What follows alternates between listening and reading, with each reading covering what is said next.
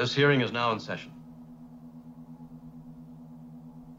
Under the authority vested in me by Starfleet Command, I declare all charges and specifications in this matter have been dropped.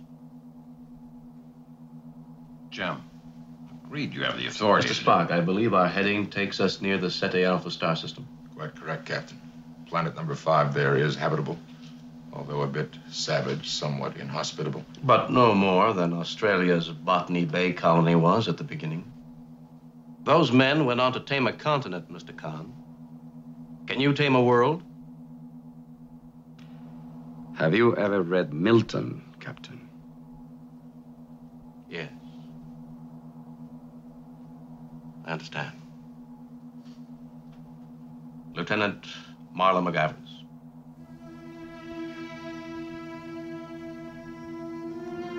Given a choice of court martial or accompanying them there, It will be difficult. A struggle at first, even to stay alive, to find food. I'll go with him, sir. A superior woman. I will take her. And I've gotten something else I wanted. A world to win, an empire to build.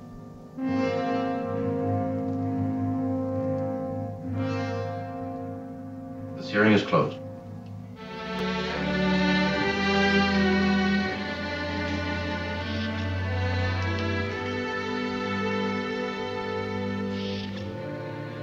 It's a shame for a good Scotsman to admit it, but I'm not up on Milton. The statement Lucifer made when he fell into the pit. It is better to rule in hell than serve in heaven. Huh. Would be interesting, Captain, to return to that world in a hundred years and learn what crop had sprung from the seed you planted today. Yes, Mr. Spock. It would indeed.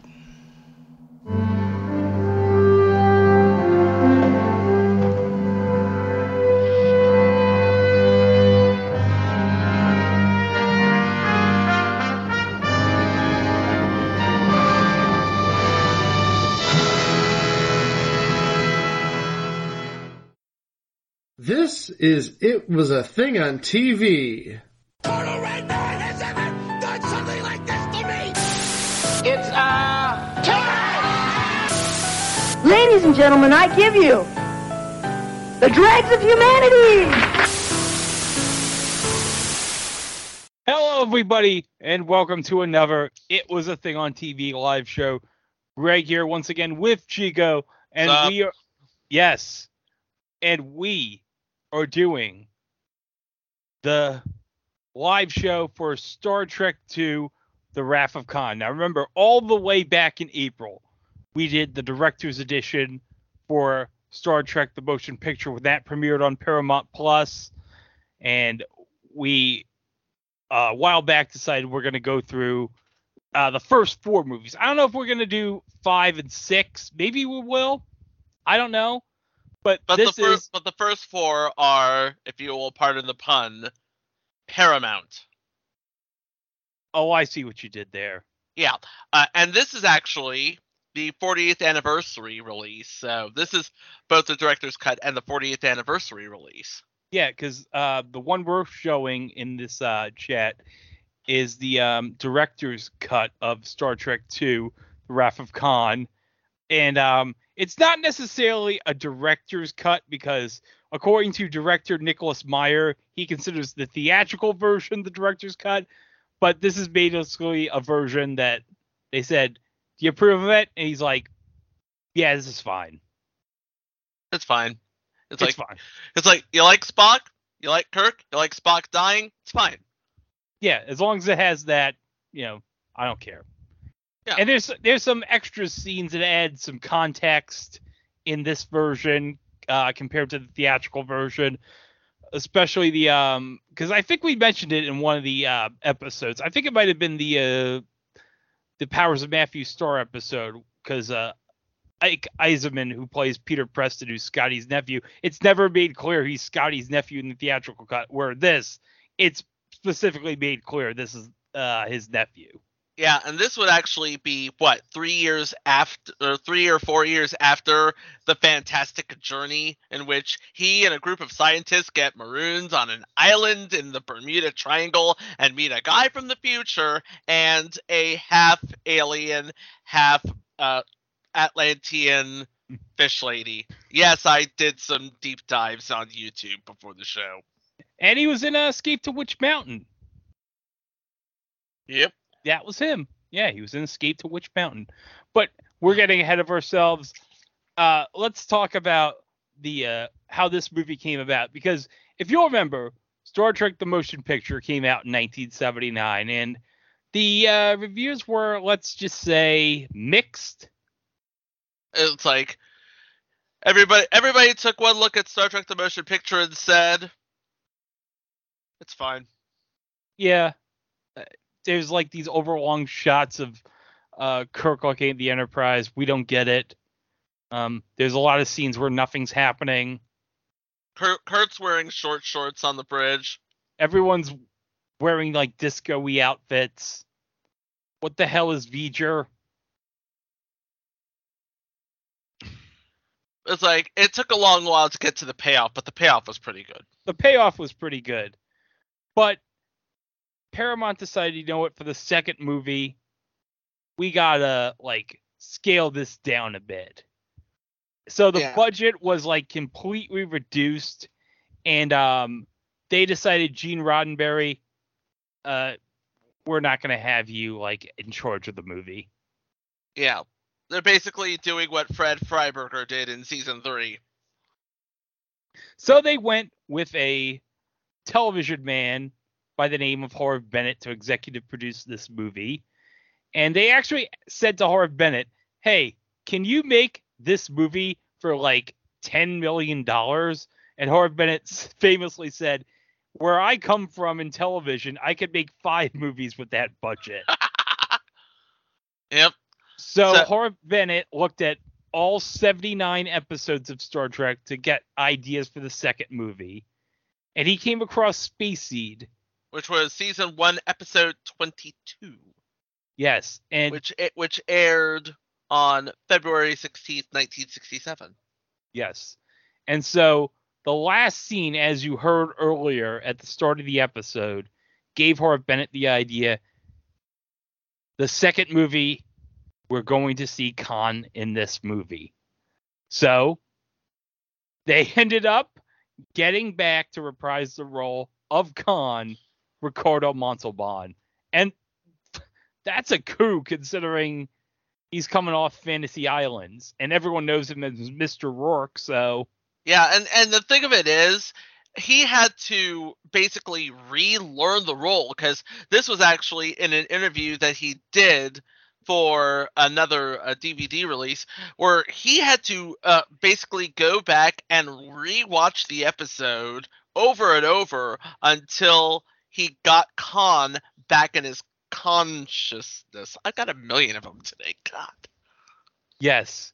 And also there's the subject of who are they going to get to direct the second movie? Well, they turned to a person who was not that familiar with Star Trek, but he was coming off a big movie back in 1979 called Time After Time with Malcolm McDowell and the late David Warner in um, Nicholas Meyer. Mm-hmm.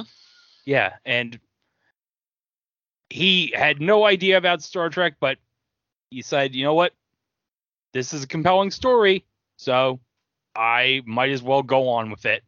And perhaps it's the best, w- and perhaps it was the best way to uh, approach a Star Trek project with absolutely no knowledge of the franchise whatsoever. It's like it's like what J.J. Abrams did with the reboot, uh, with the reboot series, and he just said, "I'm not here to make a Star Trek movie for people who like Star Trek. I'm here to make a Star Trek movie for people who like movies." And that's what Nicholas Meyer did. Yes. All right, so Turns out to be one of the best in the franchise. in Star Trek 2, yes.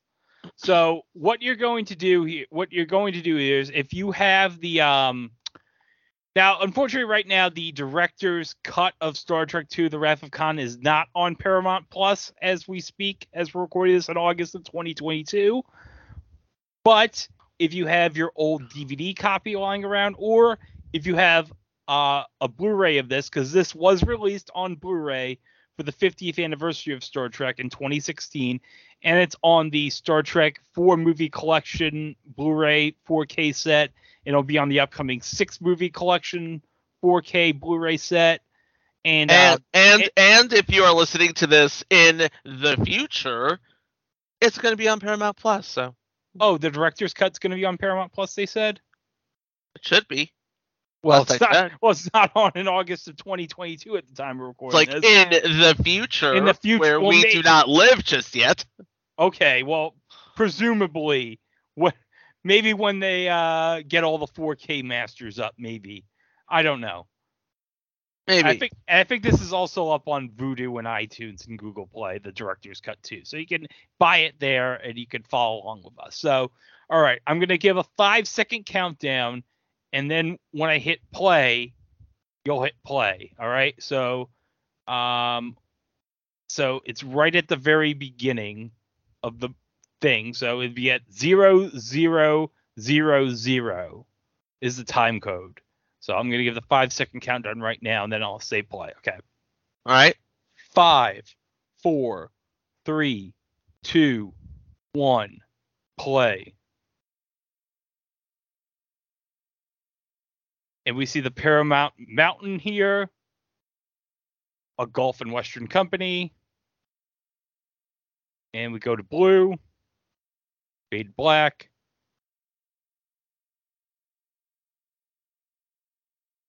This is already looking like a second season episode, Yes, or should I say a third season episode? something like that. And by the way, I should note the uh, music in this done by the late great James Horner. Nice. Yeah, this was like I think this was like his first big movie he scored. And they'd uh, get him back for uh, Star Trek 3. Which makes sense because they would have had to uh, um, made these two films back to back Yeah. Yeah. in I order re- for the story to make sense. Story to make sense, but I really do love this score. It's actually one of my favorite scores. I actually got the uh I got um what in 2013, I think right or tw 2013 right after um James Horner passed away, I got the score of this movie. And I got the uh, recent one that came out from La La Land Records, the two disc edition that has like some um unused cuts on it too. So Yeah. Nichelle Nichols, R.I.P. Rest in power. Yes. And then we have Bibi Besch, Merritt Butrick as David. And, And Paul, Paul Winfield as Terrell. This was Oh. before he uh did the th- this was before he did the thing with uh Darmok and Jalad at Tanagra. So Or when he was uh the the Don King fight promoter in The Mhm. Simpsons. You couldn't give me one lousy round, Mo. We also have the first appearance of Kirstie Alley as Saavik. And this would have been well, Kirstie Alley would have been coming off. She was um for those that don't know, she was actually contested on Match Game. Yep, she was an interior designer from Kansas. And then, I don't know, somebody saw Match Game and said, Get me that interior designer from Kansas. Oh, she was also on Password Plus. Not to be confused with the uh Canadian version, Password A. Well, No. No. All right. Directed by Nicholas Meyer. legend. Yes. And now, right here in the 23rd century, this was actually in the director's commentary. Nicholas, Nicholas Meyer said he put that in for his dad, who had never seen Star Trek, so he could get into the movie. Uh huh. So that makes a lot of sense. It gets you right into the movie. Tells you, okay, this is the 23rd century. That would be 200 years from right now. 200 years from right now. But uh, for us Trekkies, it is Stardate 8130.3. And it, I believe we are in the midst of. Oh yeah, we're in the midst of something here. So we have so we have Saavik, who's at command right here of the Enterprise. and yeah, and this is the Kobayashi Maru. the Kobayashi Maru. Now this is going to be very important. This is going to set up the plot of the movie right here for later on.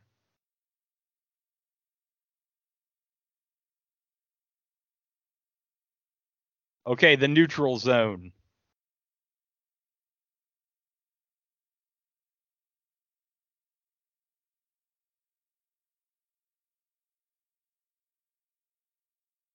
Eighty-one passengers, and Yeah, she asks to plot an intercept course.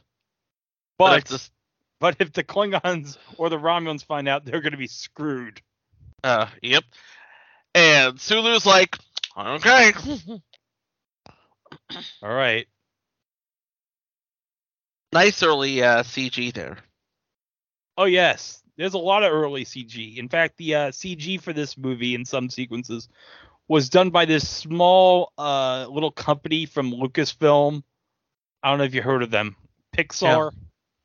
And we've lost the signal. Oh crap. Oh, And we have Klingon warbirds. nice reuse of stock footage from the first movie.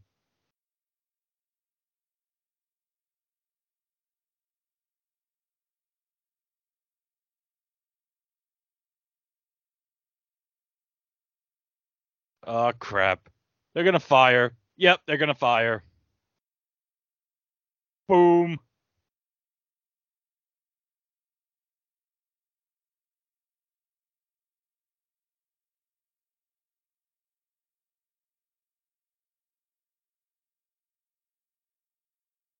And Oh, one that- by one, oh. everybody dies. Everybody dies one by one. It's like, what? Wait, everyone's dying at the start of the movie? Huh?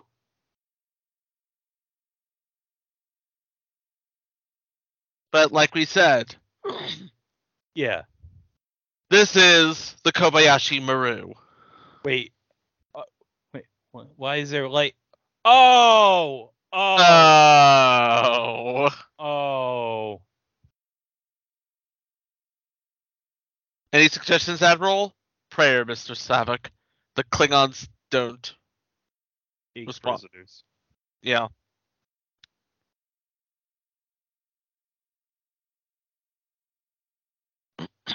Oh, what a great acting job there.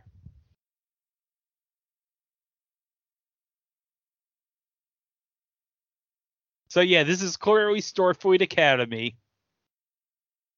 In beautiful San Francisco. Yep.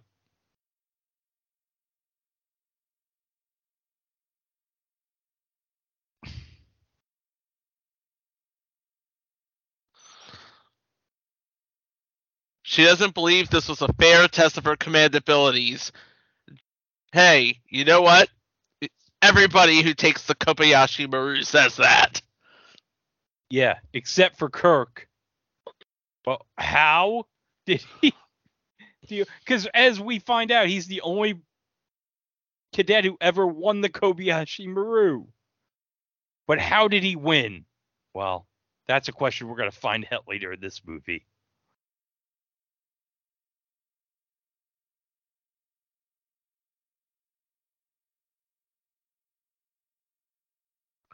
Huh. Kirk has found himself liking his desk job, apparently. which is a contrast in the first movie. Oh, aren't you dead?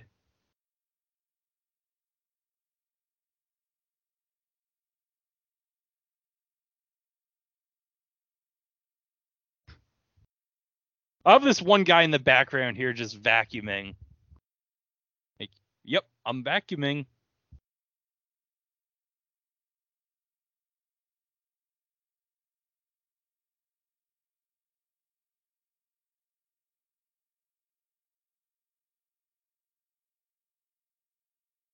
It was the best of times. It was the worst of times. Oh yeah, it's his birthday. It's Kirk's birthday.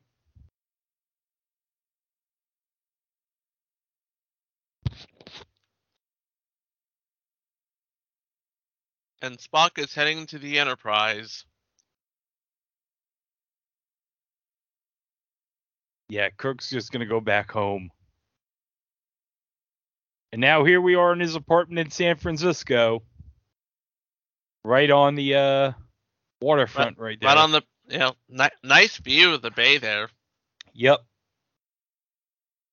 And if I'm not mistaken, that little uh baker's rack thing he's got very Yeah. popular design in the 80s. Yeah. And by the way, if you look closely in the background, you can see a Commodore PET in the background, which is actually a computer that William Shatner did commercials for around this time. Mm-hmm. But yeah, McCoy brought Kirk some Romulan ale for his birthday. 2283. Good year for good year for Romulan ale. Yeah.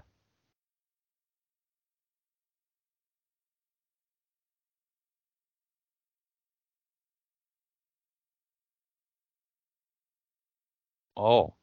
More antiques. Glasses. But he doesn't have any idea what glasses are. They're 400 years old. You don't find many with the lenses intact.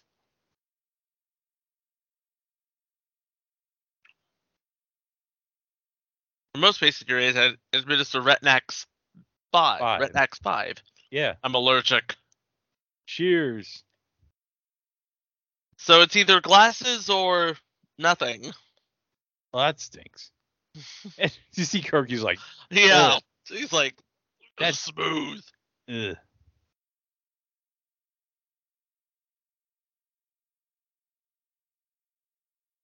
Now, just remember those glasses for later on. Uh, at least two movies from now. It's like other people's birthdays. Why are we treating yours like a funeral? Good question.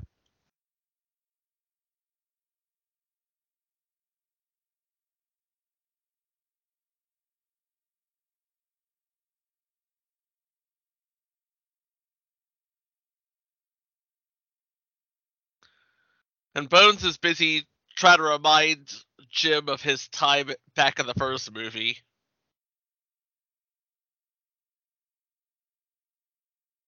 It's like all of a sudden you want to kick your legs up and do Yeah, just- land jobs? When you Yeah, you don't- be out in space. Why? Why? Why would you be content being a friggin' uh De- desk Desk man. jockey. desk man at Starfleet Academy?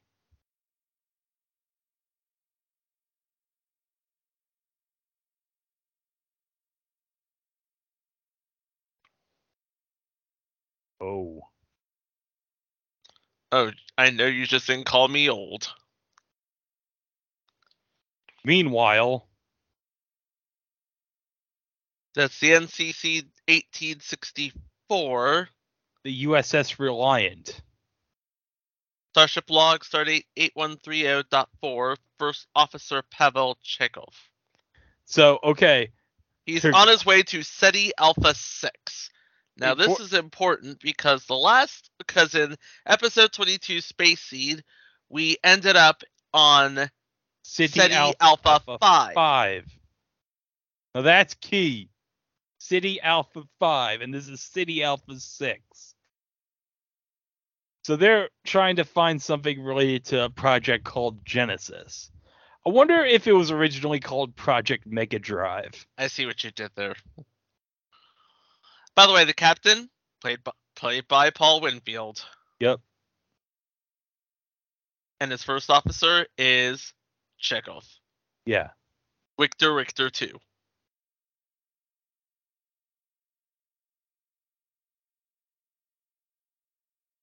And uh, Carol Marcus is a doctor now. Oh wait, no. I'm thinking. I'm thinking of the wrong Marcus.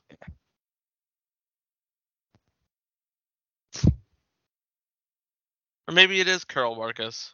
Yeah, It's Carol Marcus. yeah, it's Carol Marcus.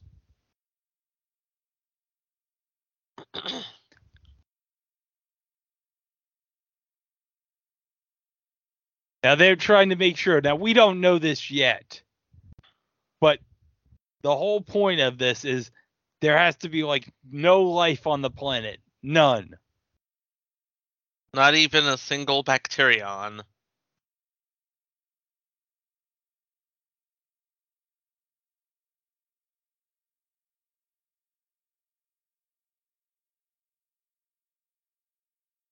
And of course, we're introduced to Carol's son David here in this scene. It looks like a bit of a goober, if you ask me.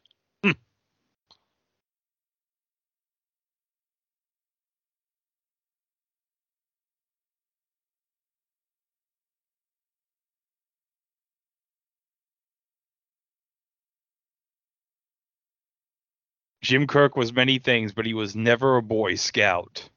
No, really?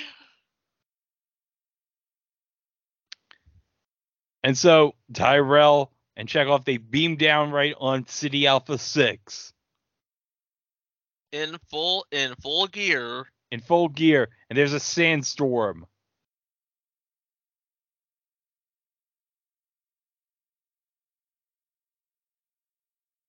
Oh, this has got to this has got to be correct. This has got to be correct. It's uh, it it's supposed to be a garden. It is a garden of sand It's just sand. and the occasional boulder. Boulder.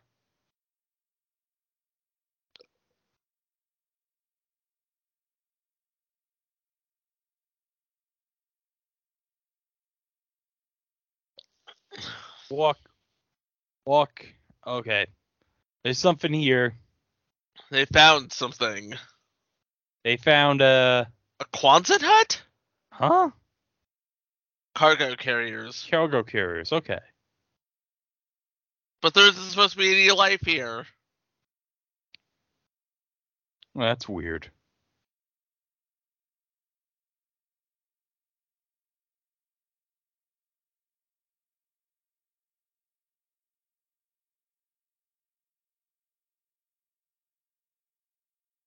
So, what do you suppose is inside it?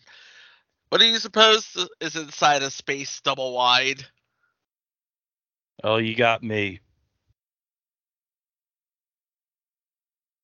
Uh, yeah, this looks pretty run down. Yeah.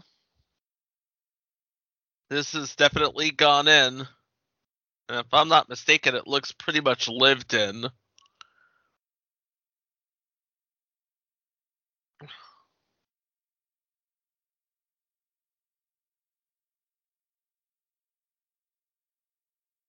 Wait, there's something. There's something in what? Huh? There's something in there. huh. And wait. Moby Dick King Lear, That's SS. Botany Bay. Botany Bay. Botany Bay. Oh no. Uh oh. Uh oh. yeah, so they gotta We get the, gotta get out of here. we got we gotta get the hell out of this place.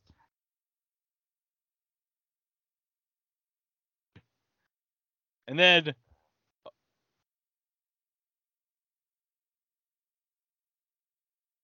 Uh oh. Oh no.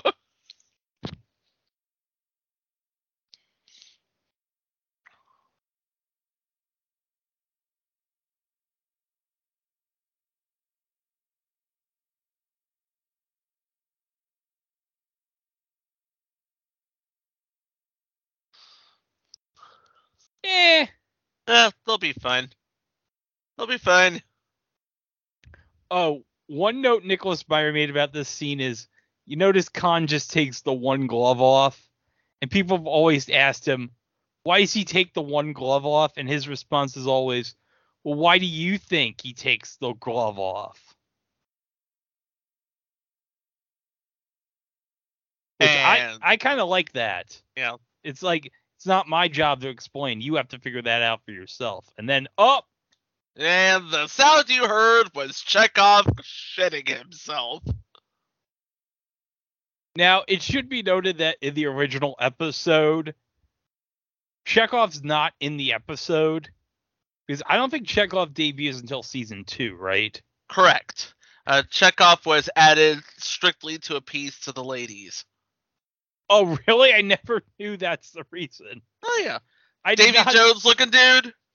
I did not think. Oh yeah, we got to cast Walter Koenig to bring the ladies in. Oh yeah. But I believe the novelization of this movie explains he was actually the Watchman when Khan was being marooned onto Ceti Alpha uh six. Or oh no, Ceti Alpha Se- five. Ceti Alpha Five. Oh. Yeah. Well what's he doing on Ceti Alpha uh six? Because he was on Ceti Alpha five. No, you only think he was on Ceti Alpha Six.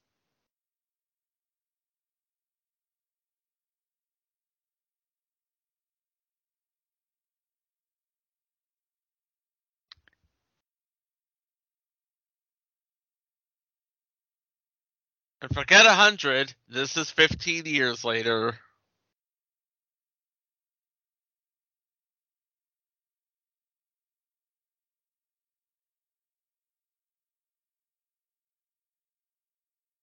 This is Ceti Alpha 5.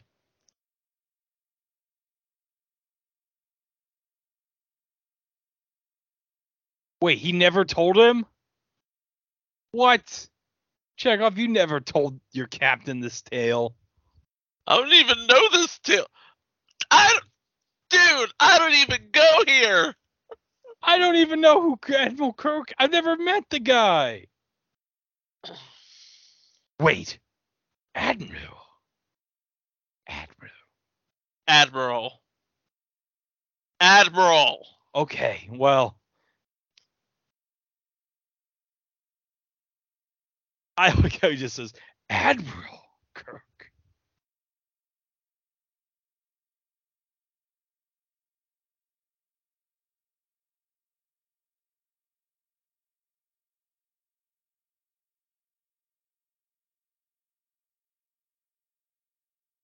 This is Ceti Alpha 5. Surprise, son! This is Ceti Alpha 5. yeah. You think there's life here? You was lied to.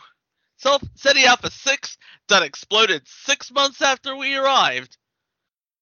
The shock shifted everything out of orbit and laid waste to everything. And Admiral Kirk, uh, he didn't give a crap about us. He just was like, eh, whatever. Whatever. I'm gonna find whatever. I'm gonna find another green lady to cohabitate with. Oh, well. He's like, oh yeah, in the 1990s, yeah, I was the Earth. I was the effing man back then. Earth in the 90s. Good times. Good times. I was playing 3D Space Cadet pinball on Windows 95. Standing in line for your PlayStation. Watching an episode of Power Rangers. Wait a minute. They didn't expect he was going to be here. Oh, they thought this was Ceti Alpha 6. Oh. Wait. Oh. Wait, what what are you doing here? Hmm. That's a good question. I don't even know the answer to that myself. Oh, I like how the, that handlebar is conveniently located so he can lift him up. Why are you here? I don't know. Oh, and by the way, everyone believes that that's a prosthetic chest that Ricardo Montalban has, but no, according to Nick Meyer, that's his actual chest. He he built himself up for the role. Yeah, he got yoked for this. It killed 20 of my people. That little armadillo looking thing. Yeah, including his beloved wife. Who, if you'll remember, was uh Marla McGivers in the uh episode Space Seed. hmm Uh, uh what is it? Uh.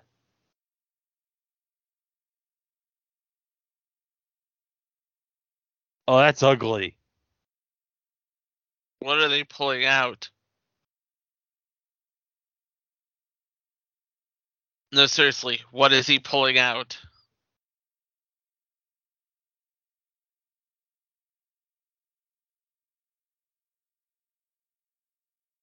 Oh. Their little baby, whatever those are.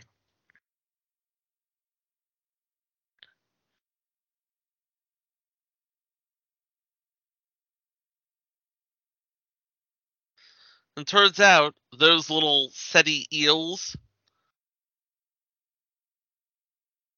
they basically keep you in line.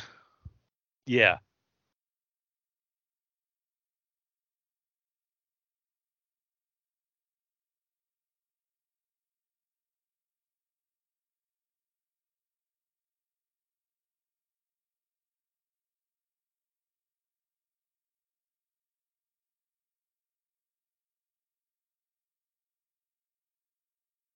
Oh no. Ugh. He, they're they're basically uh they basically stuck the eels on their faces and then put their helmets back on.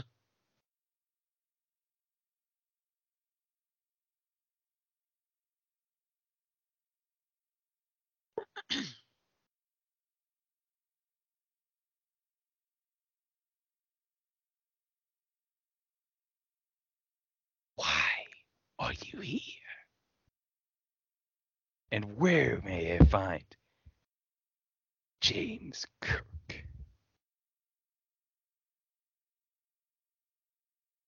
And wow, Kirk's already using those glasses to great use. Yep. Reading And- a tale of two cities. So Yep. now they're they're heading back. Oh yeah, great reuse of stock footage right here from the first movie. Yeah. Too bad none of it is remastered for 4K. Well, this is the uh, DVD cut of of uh, yeah. and the rip right. They're still they're still they're still waiting for the they're still waiting for the good stuff.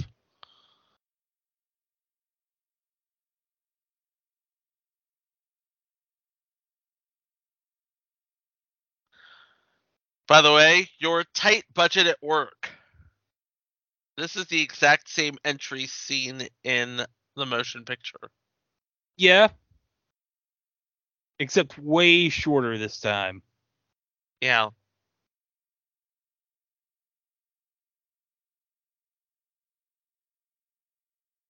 And basically uh Nick Meyer in the second movie like wanted this to be like Horatio Hornblower in space. So uh, this is like w- way heavy on the military aspects of the movie. like Mhm. the um the whistle there that the uh what do you what do you call that person like the, the uh helmsman something like that Yeah.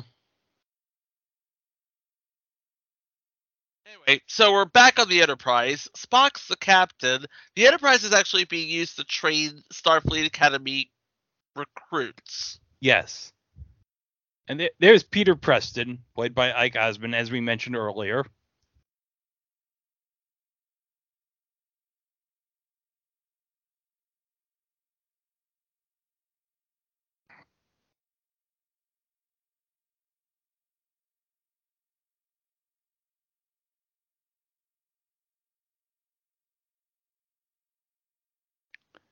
Oh, and this is an historic moment because this is the first time Vulcan has ever spoken in Star Trek. Yep. Actually, no. No, I actually No, because the first movie, it wa- uh, there was that scene in um, Vulcan where they spoke Vulcan, but I think this is the first um, moment where the Vulcan language is fully developed because they actually got like uh, a linguist, Linguists. yeah, to develop the Vulcan language for this.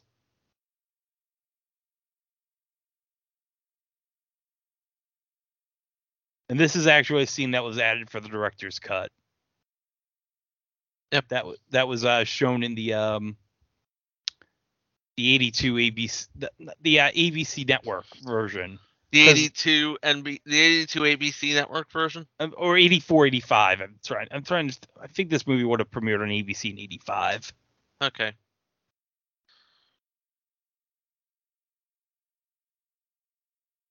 And meanwhile, we're we're getting more backs, more exposition, more backstory, this sort of thing. Yeah.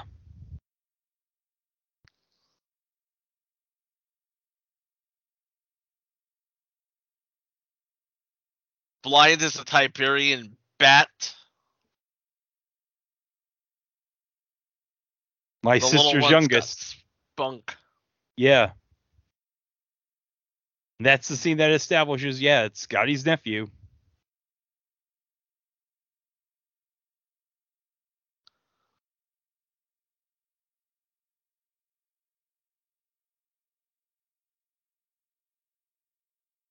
No. No. Later. Light it up. Light light that baby up.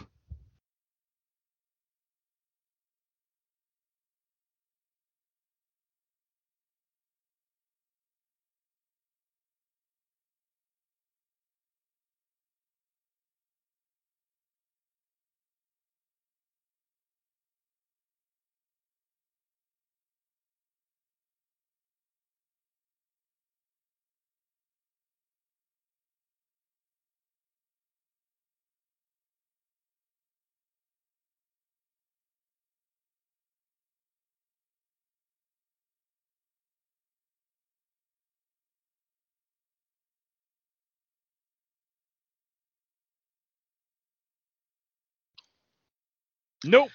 Do you know how to fly this thing? No. Nope. I barely even got through the Kobayashi Maru.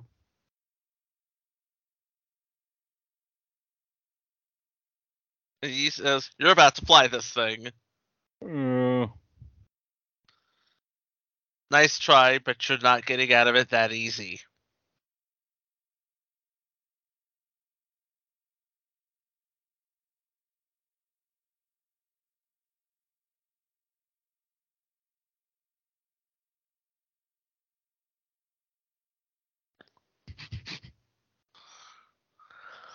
It's like it must it must hurt you to your core to see somebody else else captain your ship. and especially someone from the Academy. It's like I was flying this baby when you were in. What do what do Vulcan babies Where? I, oh, like this space guy in the suit, like, yeah.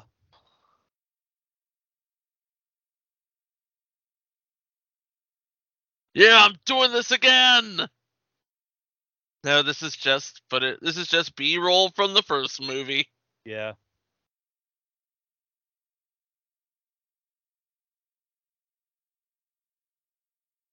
But it's good reuse of uh, B-roll from the first movie. Oh, totally.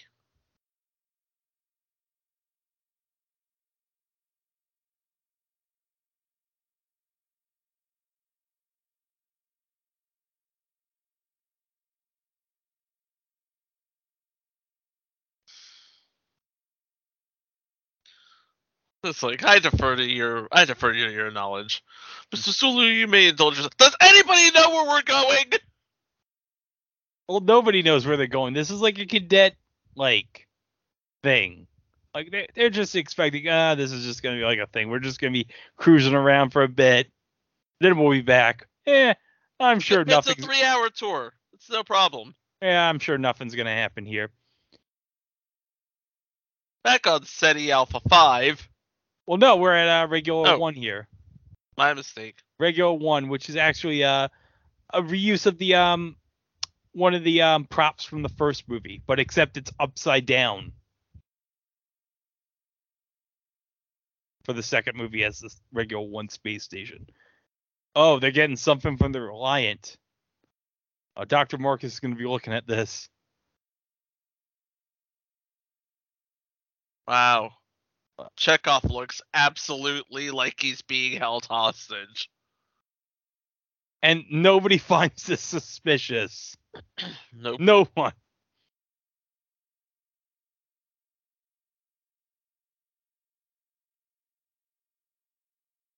No, No. no, everything's all good. no. we're- Oh, now he looks happy. It's like 30 seconds ago you looked like. Hmm. Yeah. What?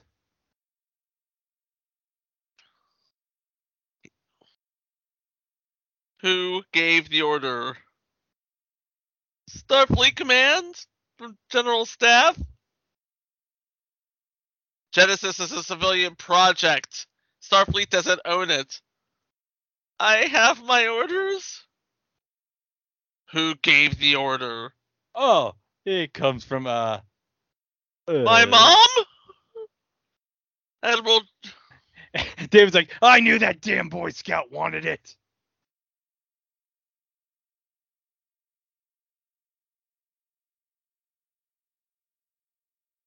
He wants it, he's not gonna get it. Well, I'm sorry you feel that way, but you know Eh, we're gonna take it. Just, just deliver it on our arrival. Hmm.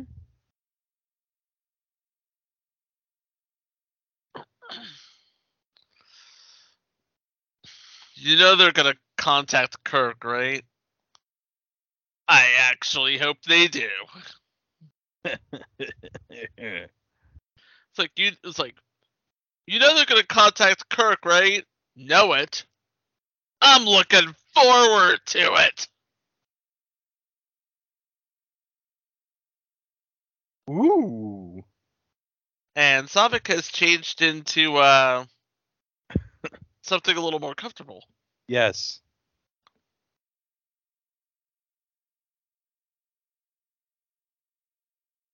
I'm not at all certain that um I'm not at all certain that uh Kirk has noticed, but yeah.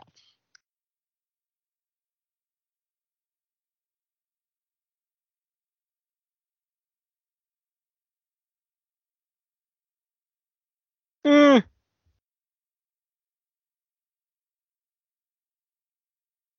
Oh, it's a joke. Yeah.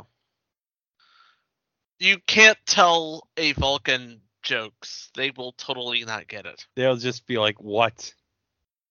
Let's been holding up the damn elevator.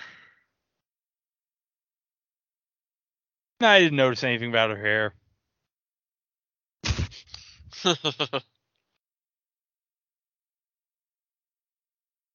Urgent compic from Regula one, sir. Oh. Dr. Carol Marcus. Oh. Oh, Oh, the ex-girlfriend's calling. The ex-girlfriend wants her money. No. Dangers of reopening old wounds.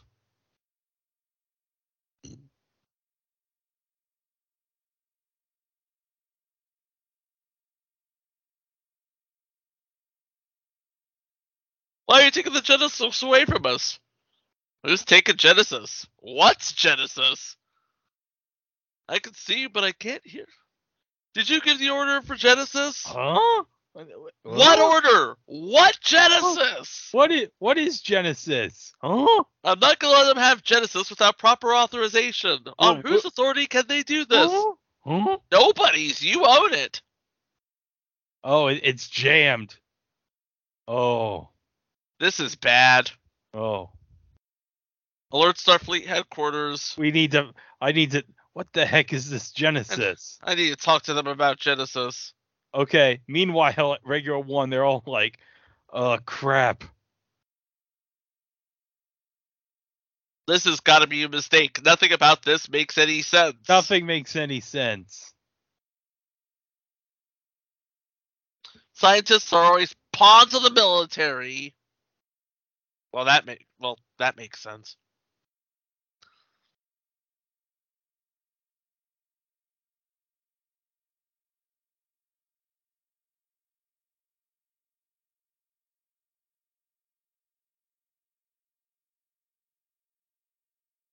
Oh. Like, where are we going? Well, that's for us to know. and The Reliant to find out. And so Kirk, he finds Spock at his uh, chambers. And it's like, there's something wrong at Regula one. We've been ordered to con- to investigate. I told Starfleet Command all we had was a boatload of children. But But yeah, the only ship in the quadrant. only ship that can go there. So, yeah, how are we gonna do? What? Are, how are we gonna deal with this? We all we got are cadets. Each according to their gifts. The ship is yours. You may assume command if you wish. No. The ship is yours now.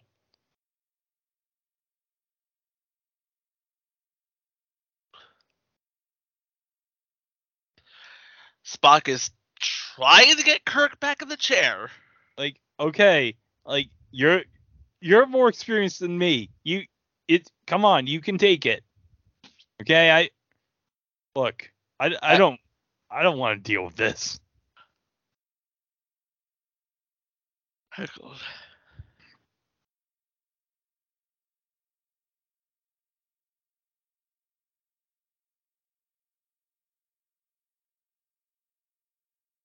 It was a mistake for you to accept a promotion. Commas- commanding a starship is your first, best destiny. Anything else is a waste of material.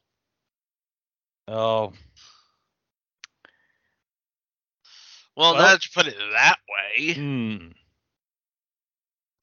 Oh, the the needs of the many outweigh oh the fe- needs of the few, or the one. or or one, or just one. You really want, you really want me in the chair, don't you? Yeah. Okay.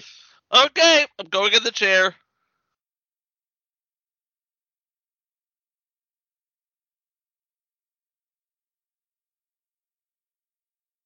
By order of Starfleet Command, as of now, 1800 hours, I'm assuming command of this vessel.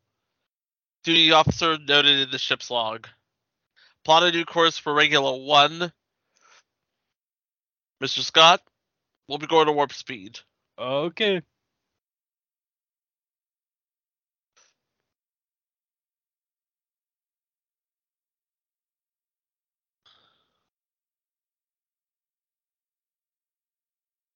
I know none of you were expecting this, and I'm sorry. I'm gonna have to ask you to grow up sooner than you expected. Sulu, Yeah. warp five. Go. Uh. She was like, eh, uh, eh, well, so much for that. So this is a thing that's happening. Oh, they're gonna. Oh. And here's Joaquin, of course, played by an uncredited Judson Scott. And he's telling Khan, look, we won, okay? We're free. We got a ship. We got like Paul Winfield just standing here with like a slug in his brain. Okay, you you won, okay? So it's like you don't really have to beat him. Okay? Just you don't need to deal with him again. But he's like, "Oh yeah. But I want to beat him." Yep. 15, man, 15 years is a long time to have a grudge. Yeah, he just wants to kill him. He won't be satisfied until he's dead.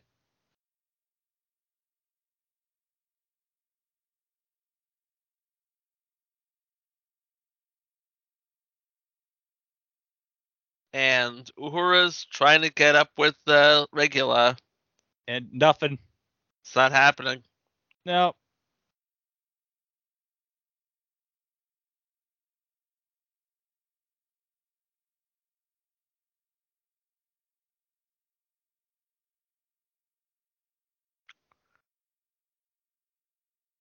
Hmm. 12 hours 43 minutes at present speed. They will be at Regula one. But Kirk's like, well, Genesis. But- eh, Wait, huh? What? I don't even know What in God's name does that mean? We don't need. What is Genesis? Except for the Bible, we know nothing about Genesis. Oh, okay. We're gonna have to figure this out. Okay, so now that McCoy's in, he's like, "What? Can someone explain what this is all about?" Okay, here we go. This is an historic moment right here in cinema, right here, coming up.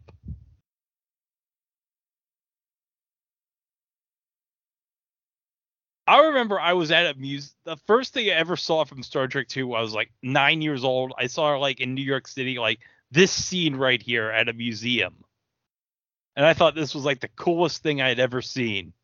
This part coming up. This looks like an FBI film. something like that. And Dr. Marcus explained what exactly Genesis is. Well, it is life from lifelessness. Okay. It, uh, so basically, it's all this sciencey, sciencey stuff where it's like, okay, basically, like all this, this will like form a dead matter into like living matter. You ever play Terraforming Mars? It's kind of like that. Yes. There's like three stages. There's a torpedo. So they're gonna shoot this torpedo. Okay, this is this is the sequence right here. This is what Pixar did right here. It's like fireball and then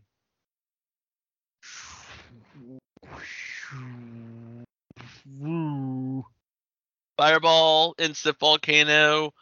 Next thing you know, oh, the rock is forming into land and water. And land instead- and water and grass and trees and everything. life.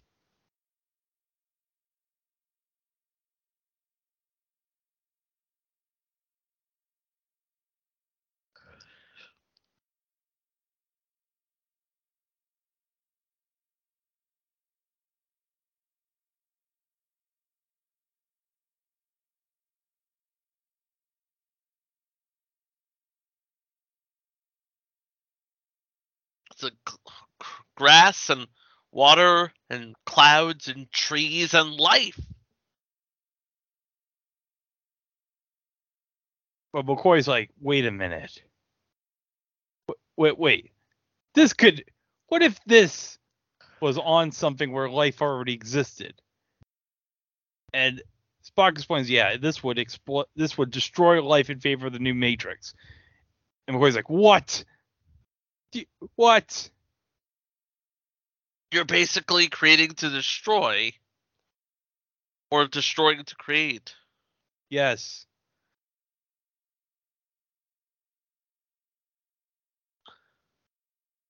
Six days. Now it's six minutes.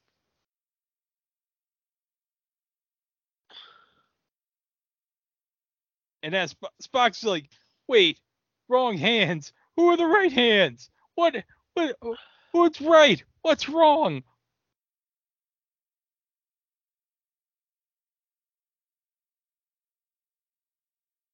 Uh, guys, can we please have a civil talk about this?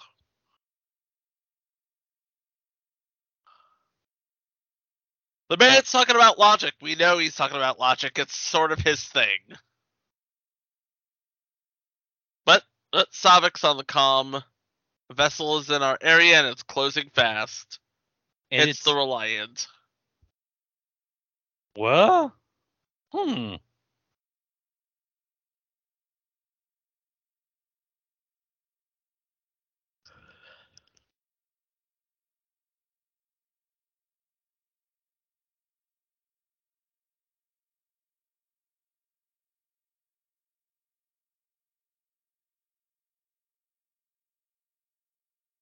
That is indeed the Reliant. Yes.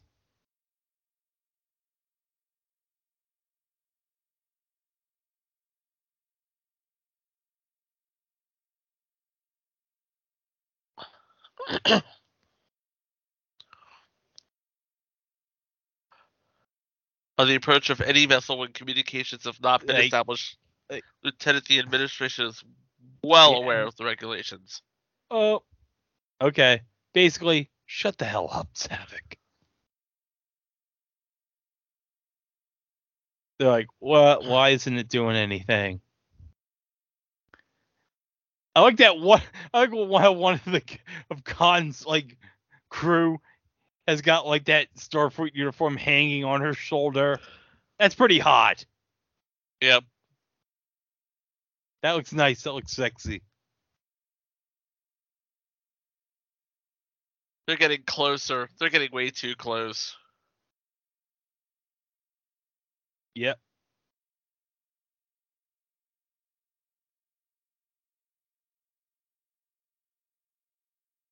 And oh, I, I love this music right here from James Horner right here.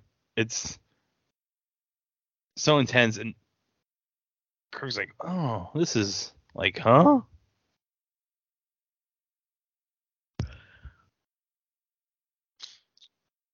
Well, might as well just in case something happens here.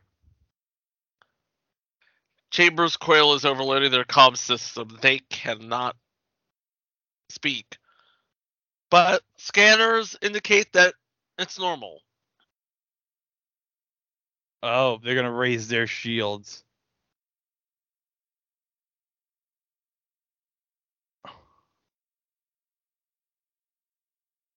Now they're gonna raise their shields. But no, can't they can't do it because Can't do it in time though. no.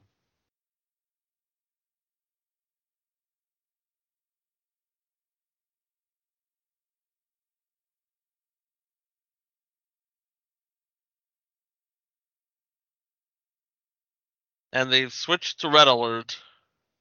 Yeah. Everyone in the engineering room is like, "Oh, we gotta get the hell out of here. Remember, these are cadets. These are cadets. These are kids.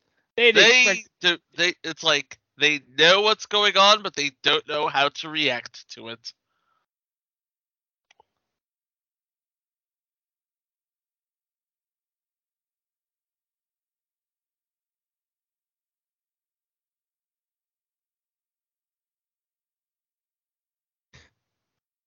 like." So it's like, "Uh, okay."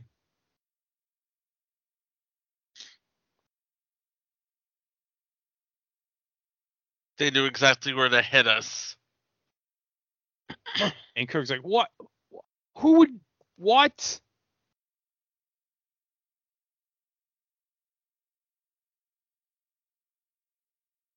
Oh. Boom. Ooh, right in the punum. And now the ship's on fire. It's on fire.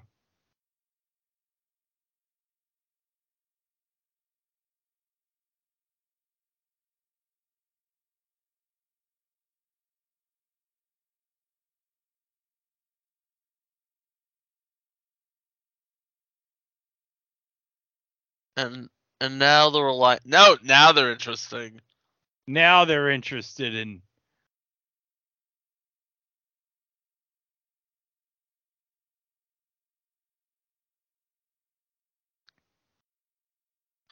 I want to know who I'm talking to.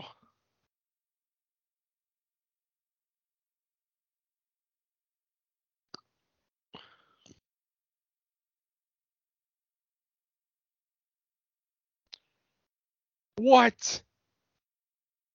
Khan. he looks like he's just seen a ghost. Yeah. And Khan's like, "Oh, I'm honored. I'm so happy you still remembered me."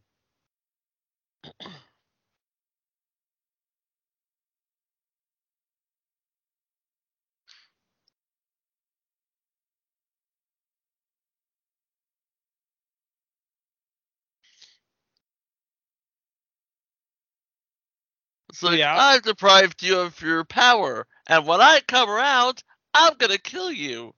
But I, I wanted you to know that I beat you. So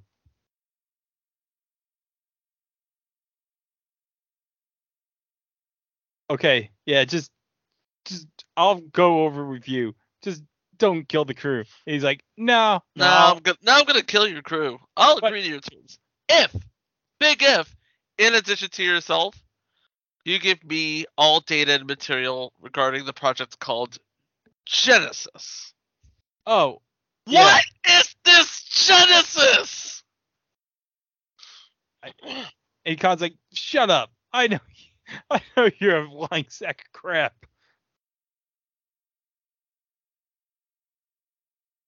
So he's gonna give him 60 seconds.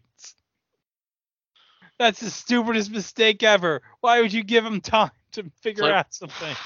You know Kirk's gonna figure out at least three plans in 60 seconds, right? Yeah.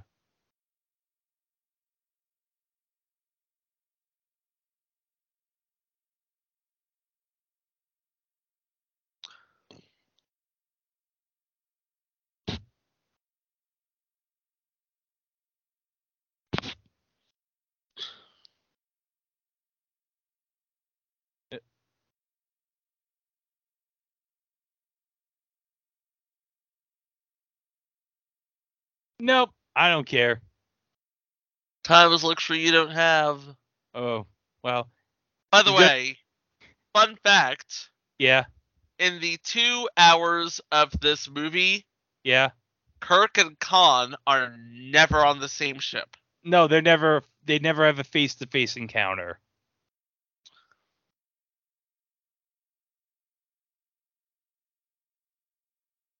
But at least he's making use of those glasses. Yeah. So- he, he is coming to terms with the fact that he is an old. Yes. So they're gonna lower Reliant shields and assume that Khan isn't smart enough to figure out how the shields work. It's like he knows how to shoot. A, he knows how to fire from a starship, but he does not know how to fly the thing. No. Oh, by the way, this is my favorite piece of music from Star Trek 2, and the title of this is called. Okay, you ready for the title of this track? I'm ready for it. It's called Kirk's Explosive Reply.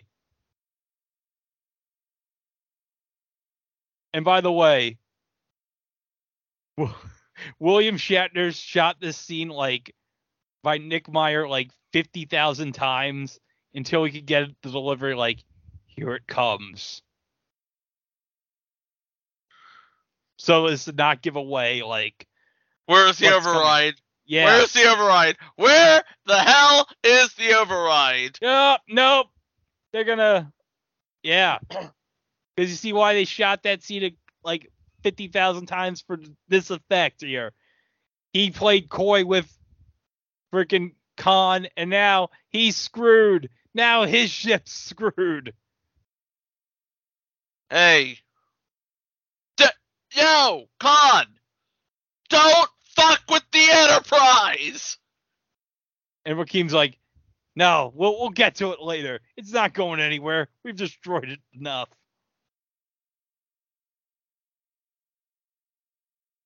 You did it. I did nothing. I bought us some time. Yes. Okay, yeah, we did it. Okay. So now, all right, let's just see all right, how bad we've been hit. It's like, oh. Oh crap. Oh, that's bad. Yeah. Even He Spock- lost his nephew. and even Spock's like, oh.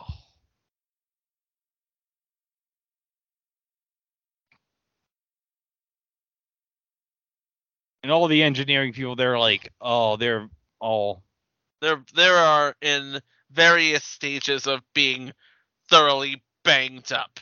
very badly burned.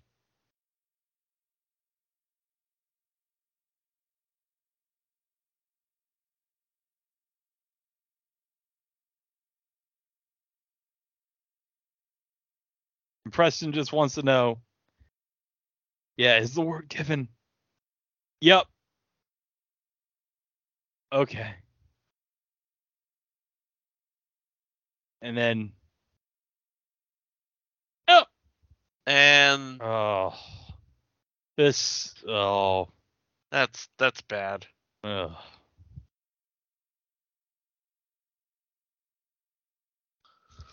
And all Scotty wants to know is why. Yeah, He wants to kill me for passing sentence on him 15 years ago. He doesn't care who stands between him and his vengeance. Yep.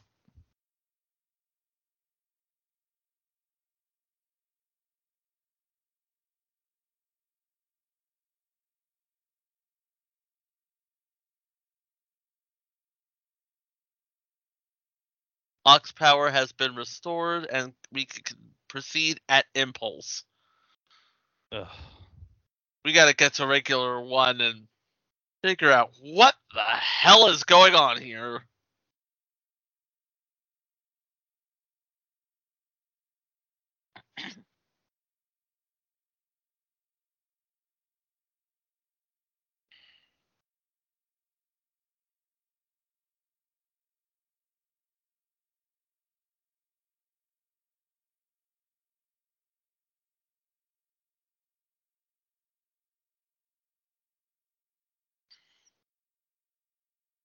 They're all like, wait, how did he know about Genesis?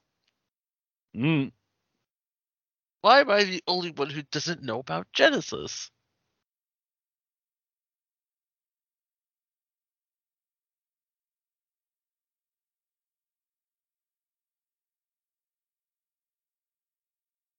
He said, You gave as good as you got. No.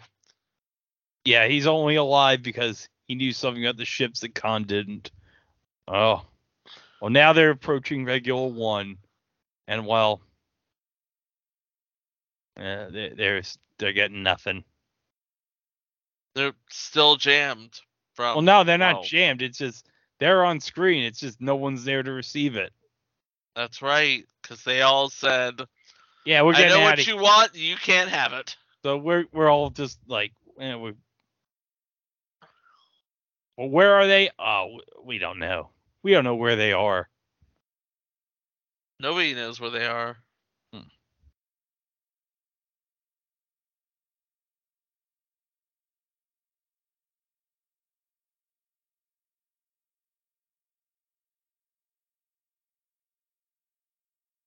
I like that Kirk just said, you know, I'm I'm not even gonna change my uh uniform. I'm just gonna keep it the way it is with the Nope. blood on it.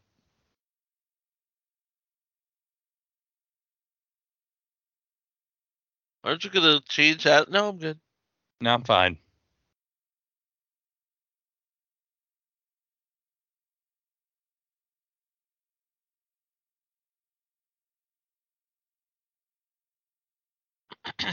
okay, so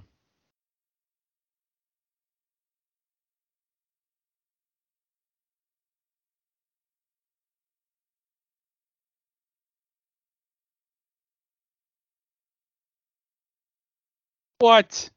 Oh, sure. Fine, you can have. Fine, you can come along.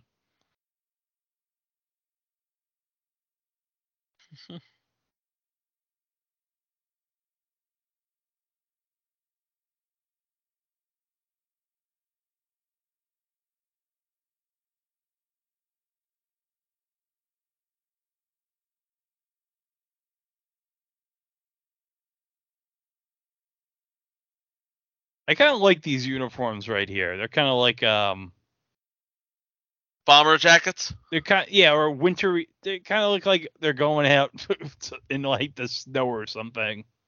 I like bomber jackets. They're very uh Chip from Chip 'n Dale Rescue Rangers. Yeah. Well, that's more of the uh the military influence, I guess, that Nick Meyer brought to this uh Yeah. picture. And really, when you think about it, this is kind of like the first like instance of modern Star Trek with these sort of uniform designs. hmm It's it's basically Star Trek without looking all science fictiony. Yes.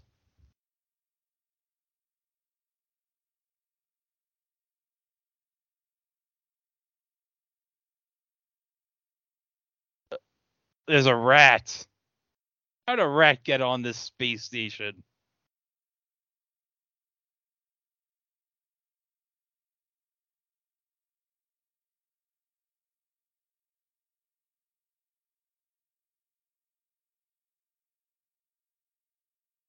Oh! Oh! Oh, Jim, you need to come and see this.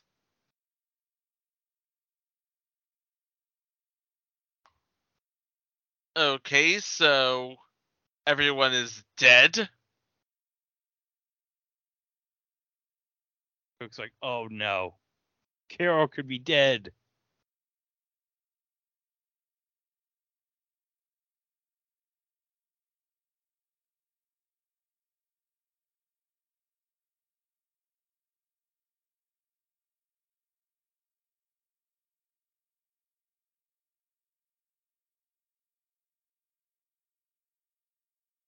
I guess what was that? Like a Oh, in case of emergency, break glass. Basically, Oh.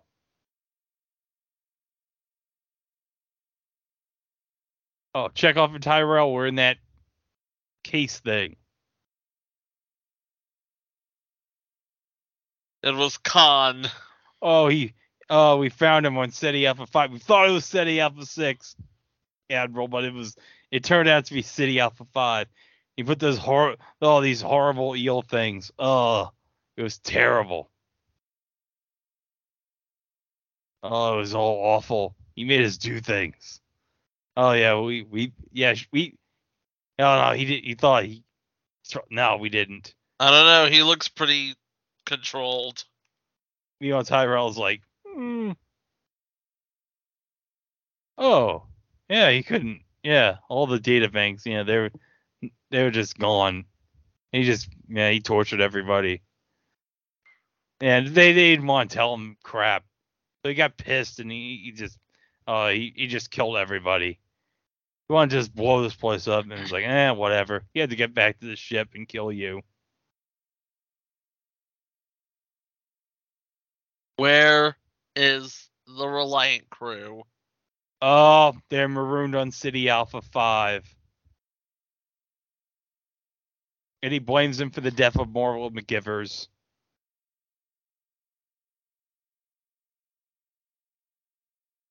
Well, the escape pods are all in place. Where's the transporter room? Oh, there it is.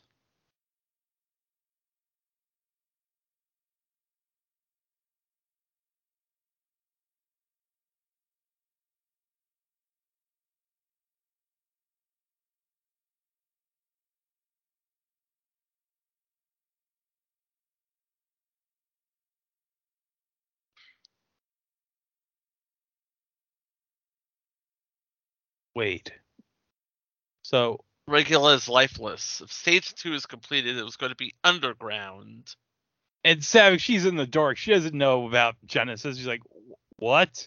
What's what is this stage two you're talking about? Okay.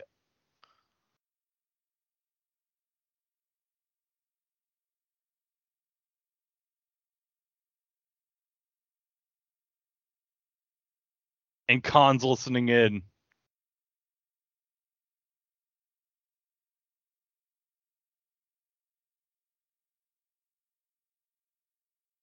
Oh, they can't even beam him back. So it's like, okay, if you don't hear us in an hour, just all right, just restore all your power. Go take the Enterprise to like a star base and just be like, okay, just leave us. We're not going to leave you. Eh. Well, if we're dead, you yeah, there won't be anybody left. So it's like you can just go ahead without us. Oh. And everybody's like, "We're not going anywhere, sir." So they're gonna go wherever they went to, wherever that the last oh the last, basically, remember the last channel button on your remote? yeah, It's sort of like that. yeah, it's something like that.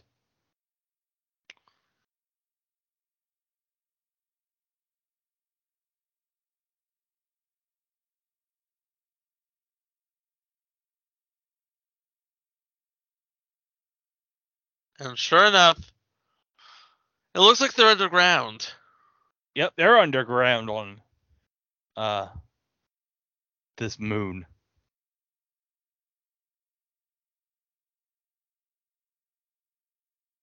And it looks like a giant closet. Yeah, it definitely looks like a giant closet. And that is Genesis.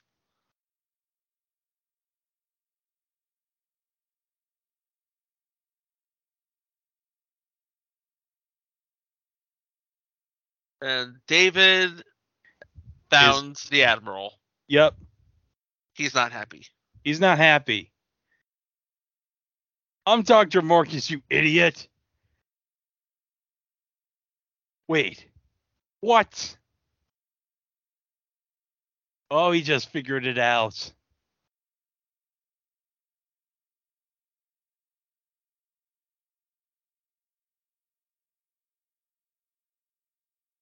Oh, David, you dumbass. He didn't kill anybody. David's just making this harder. Oh, oh, what? Wait, what? Oh no! Chekhov and Terrell, they're still under mind control. Oh. It was a swerve, Chico. It was a trap!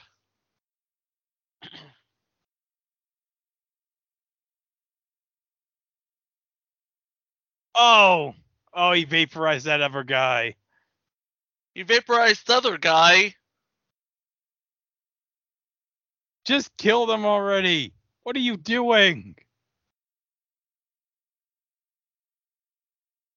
Okay, just kill them. Just kill them and get it over with. He's like, uh, I, uh.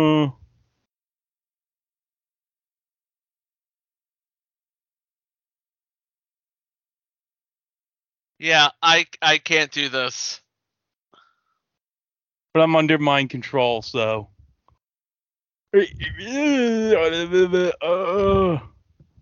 Ah!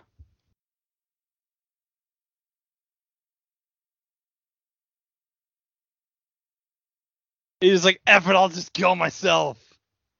So that's exactly what he did. Uh, and I guess whatever that eel did, it's like, ah, I'm- sick of this guy. I'll just crawl out of Chekhov's ear. Oh, Ugh. mm, dude. You're leaking uh Blood. brain. Ah, and that's dead. It's dead. That is definitely dead. It's dead as shit.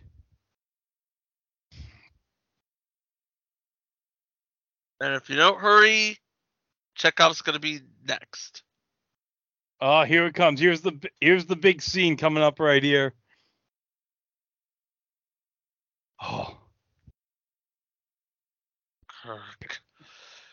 You're still alive, my old friend. still old friend.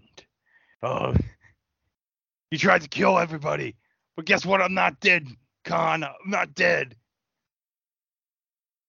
It's like, all right, f this. Khan's like, uh, uh, I, I, I'm not even gonna. Yeah. I don't even try, Admiral. Uh, I'm taking the, I'm taking the torpedo with me.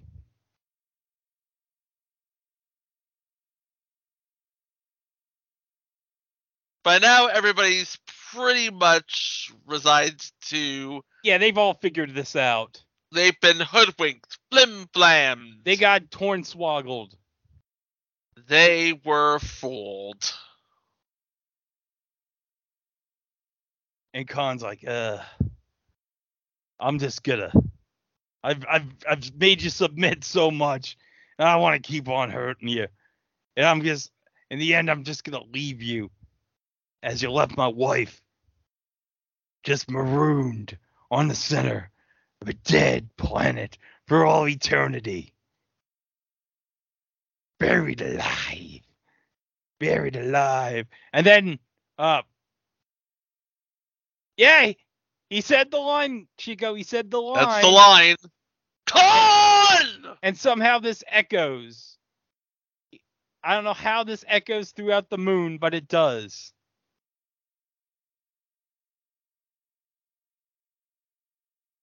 And while they they're not getting anything from the Enterprise. No, they are not.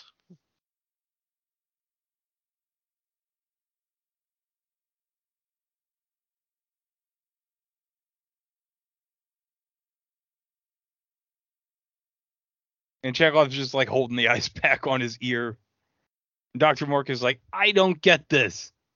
Who, who's who the hell is Khan? Oh, he's just some guy who wants to kill me. Yeah. Oh, you know, he's just some guy who wants to kill me. And McCoy's right. Why would anyone care about having some food right now?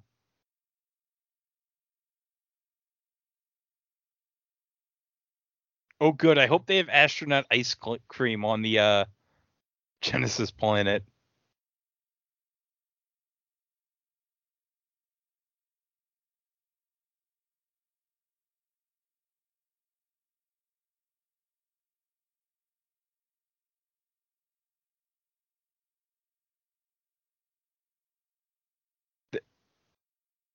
David's like, why would we do this? Uh, Uh, I don't know, cause it's fun. mm, all right. Whatever.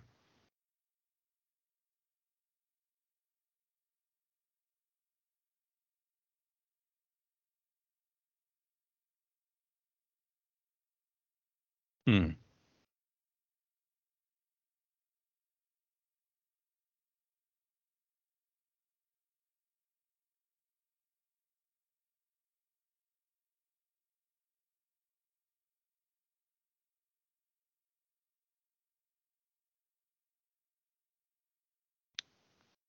Oh. He he never knew. He never knew that he was his dad. Ooh. Oh. I never knew he had a dad. Or I never knew, Yeah. you know.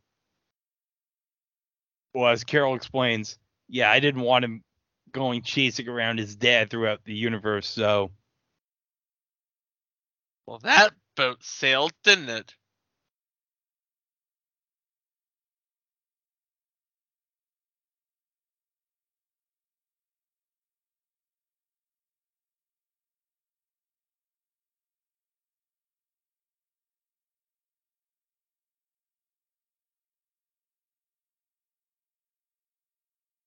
Yeah. Jim just explains to Carol, yeah, I haven't seen this guy in 15 years and he's trying to kill me. And he's like, oh, yeah, my son. Yeah, where'd the time go? That could have been, I could have had a different life. He could, yeah, Kirk could have been a family man and nope, didn't happen. Now he's just just by himself, kind of like his apartment. That's how he feels. Mm-hmm. And so uh, Carol's like, I'm going to show you something that'll make you feel young again. It's like, oh. So, okay, we're going to we're going to see what this looks like. Oh, I'm I'm on pins and needles. I'm so excited to see what this looks. Oh. Oh, Oh, they've boy. restored impulse power and they're reliant. Oh crap. Well, that was quick.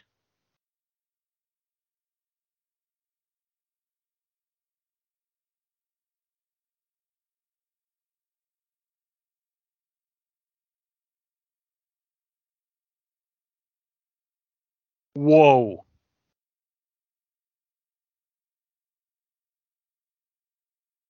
It's All It- that one day. One day. it's it's it's beautiful. Like McCoy's like, wow, this is like the most amazing thing I've ever seen. And Mark and Dr. Marcus is like, "Can I cook or can I cook?" Uh,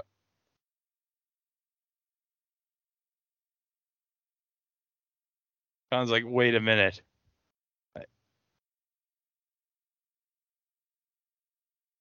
Huh? Where's where's the ship? Nobody's seen the ship.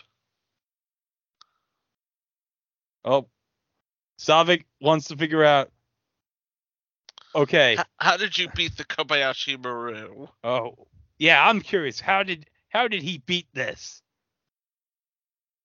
Oh, he's the only Starfleet cadet that ever won it. And then, I reprogrammed the simulation so it was possible to rescue the ship.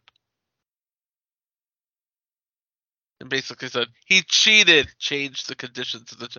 Got a commendation for original thinking. I don't like to lose. then, oh, like, well, then he he's never faced a death situation. But Kirk's like, ah, I don't care. Yeah. I don't believe in no win scenarios. yeah, screw that. All right, it's two hours.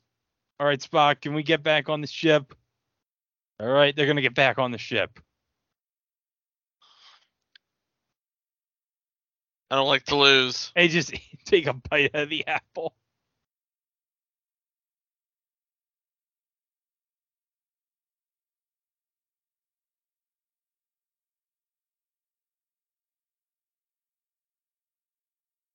By the book, Brent's only 46 days. Transmissions are. Yeah, no encoded message on open channels. Oh. You lied. I exaggerated. Yeah, he said days now. Oh, we have minutes instead of hours now.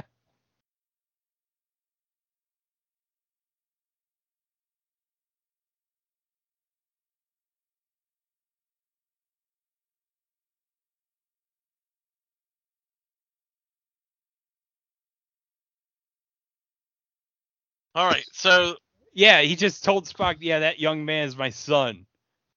Yeah, that's a scene that was added for the director's edition from the uh it was also in the uh extended cut in uh for ABC.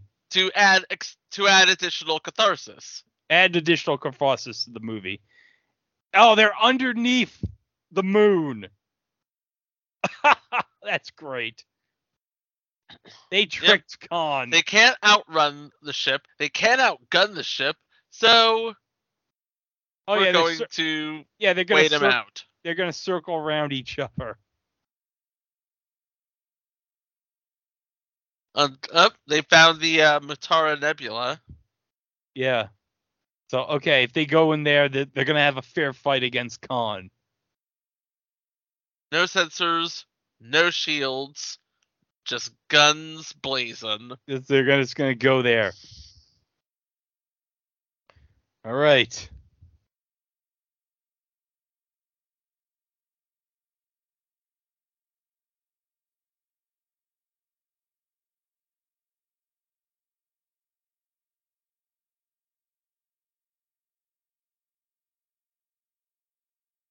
Ships on red alert again. And the crew is like, "All right, we're gonna, yeah, let's get ready." Oh, you see that torpedo getting loaded now? Remember that. This is setting up something later. Mm-hmm. It's yeah. Uh huh. I gotta like this. It's like I've never seen a photon torpedo yeah. Being launched before. Yeah, it's like a first. And Khan's like, oh, there it is. There it is. Yeah. Oh. Not so wounded as we were to believe. Yeah.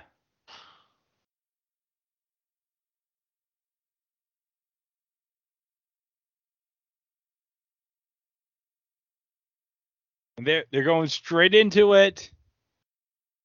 The Mutara Nebula.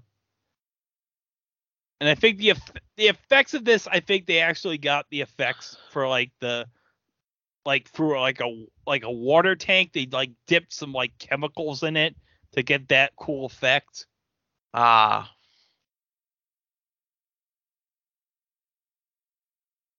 That is a nice effect right there. You gonna catch me? Come and get me.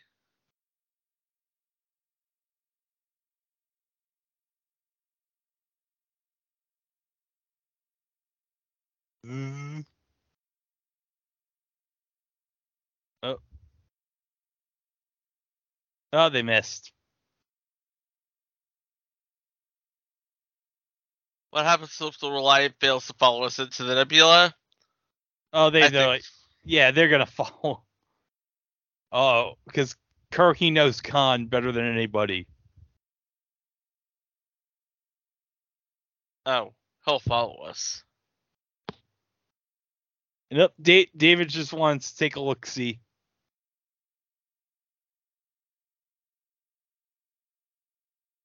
Joachim's We're- like, yeah, we can't go in the nebula. Yeah, we will. Our shields won't work.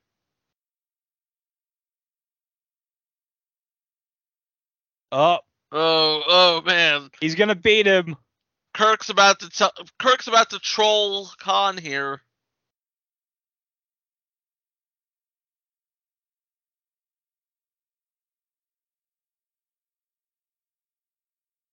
And Khan's like, yeah, I'm gonna screw him. I'm gonna. And Joachim's like, oh, you you got you got Genesis, and they're like, I don't care. Follow him, Ne- Nebula. Damn it, just go that Nebula.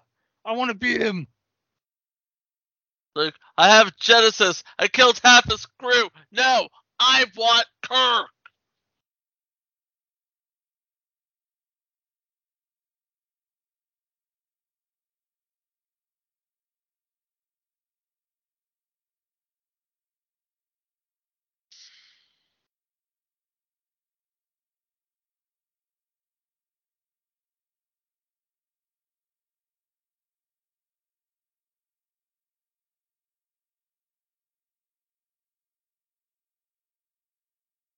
Oh, by the way, while we have a moment, um, the design of the Reliant, you notice how it's like the um, you see how the the what do you call the the what do you call those wings on the ship? The nacelles. yeah, the nacelles, how they're like uh downwards. Uh huh. Well, there's like a story like when Harve Bennett approved the design of the um of the ship, like he read the ship upside down, which is the way the ship is in the movie, and he signed to, just so he could get the signature on it, and they realized, oh crap, he approved the he approved the um the design of the ship, but it's upside down, and now we have to make the ship the way he read the, the ship as as it signed as he signed off on it. So they had to like completely change the design of the ship. But you know what? It, It wor- worked. It works.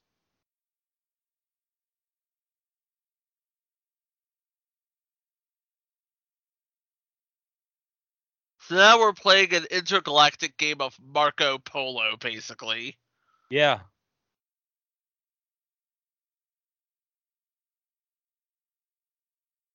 They're literally firing blind.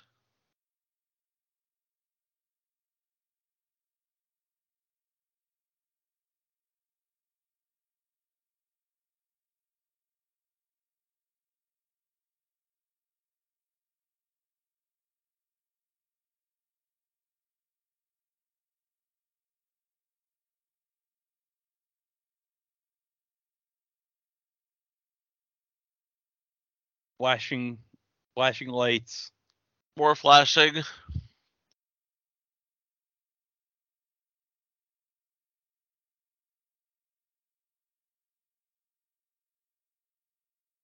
All the flashing. Yeah. This would give you a seizure, definitely. And now we're back to firing on the ship. Uh, now everything's on fire. And now everything on the other ship is on fire. Boom. Uh. Uh. Ugh. I have super strength. I just remembered this. Oh.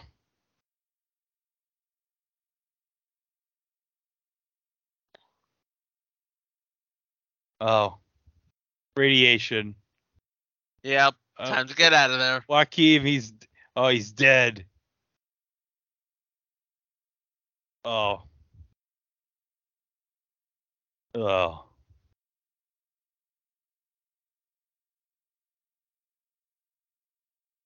Oh man, you're just making Khan angrier. I think everyone is dead now except Khan. Chekov's like, I'm fine now. Yeah, could you use me on the bridge? Yup. You don't have any more brains leaking out of your head, do you?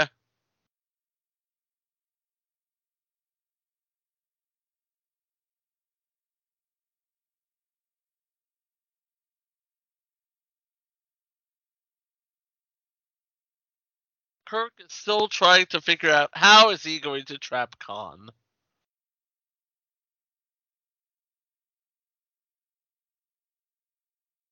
Two dimensional thinking. I think Kirk just got an idea. He did. Okay. So this is gonna, uh, I guess, sit and wait.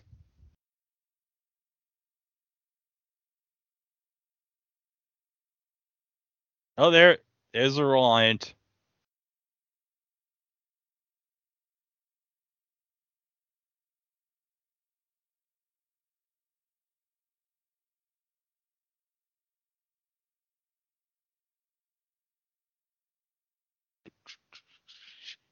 Static, static, static.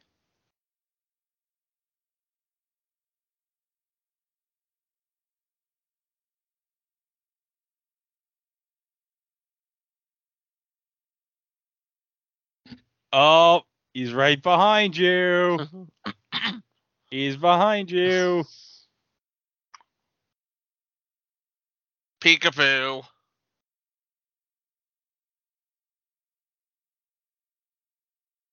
Uh, e-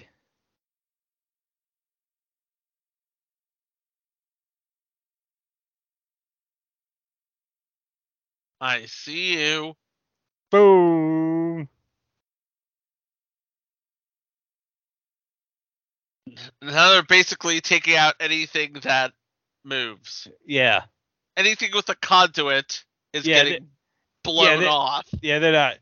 Oh, his crew. God, his crew's like, oh, they're all dying one by one. It's like eh, all of Khan's crew are dead. Khan is barely alive. Yeah, there's no way he's gonna escape.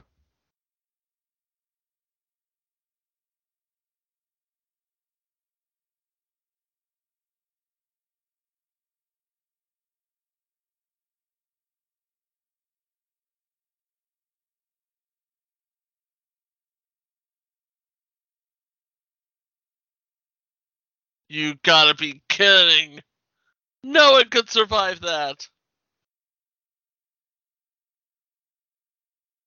Oh my god, that that is creepy. You wanna know what's even creepier? Yeah. That's the same burn pattern that was on Peter's face. Oh yeah. What a coincidence.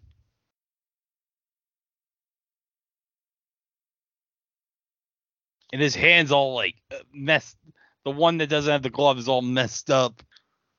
He's like, yeah.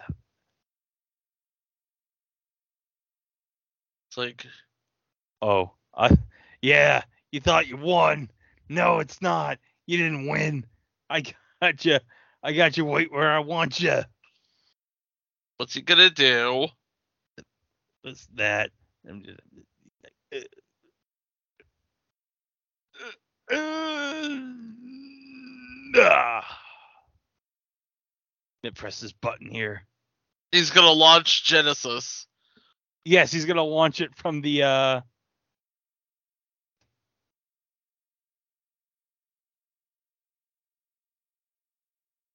He's basically going to convert the nebula and everything in it, Into... everything everything into Genesis, and it's going to be a planet.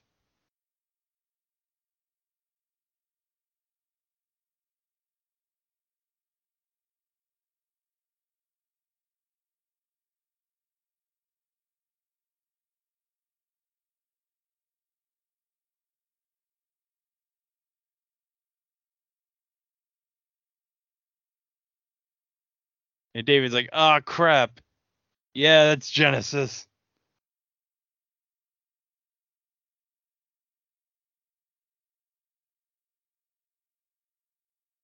Oh, no.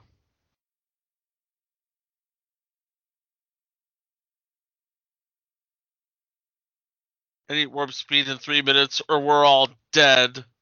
And Spock's like, "Yeah, I'll do something." And like, no one notices he walks out. Nope. Nobody notices he walks out.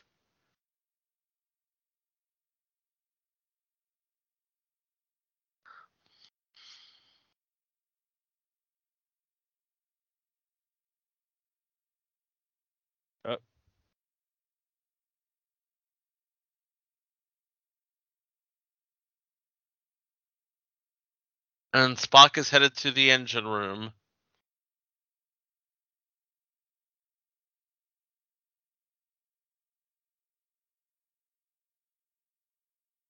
And McCoy's like, "No, you can't go in there." As you are so fond of observing, Doctor, I am not human. Ah, yeah, you're right. That's stupid. I don't think Psych. that, Mr. Psych. I'm so- I am sorry, Doctor. I have no time to discuss this logically. Okay. Yeah, I'm sure that this will not come into play like later on in like another movie. No. Scott's like, "Oh, wait a second, you walked into that room." Yep. Like he went Scott, I think didn't he witness the whole thing just sitting down? Basically. And he just realized, "Oh, sh- crap, you're going to walk into that room. Why'd you do that?" Uh huh.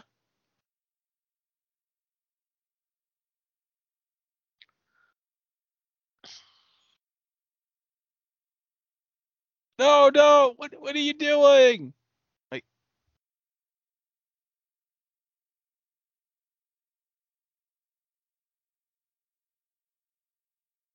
Oh, it's just as simple as like grabbing something and just be like, uh Yep. He's repairing the reactor while being exposed to life-threatening radiation. You ever been inside a dilithium core before? Uh no. It will uh it'll mess you up. And again, it's like they don't notice that Spock's not there. Nobody notices that Spock's not there. They're busy trying to get away from the Reliant. And it's like, uh no. like, uh, we're not gonna get out of here.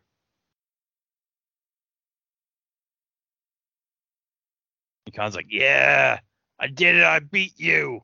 I w- this is how I win.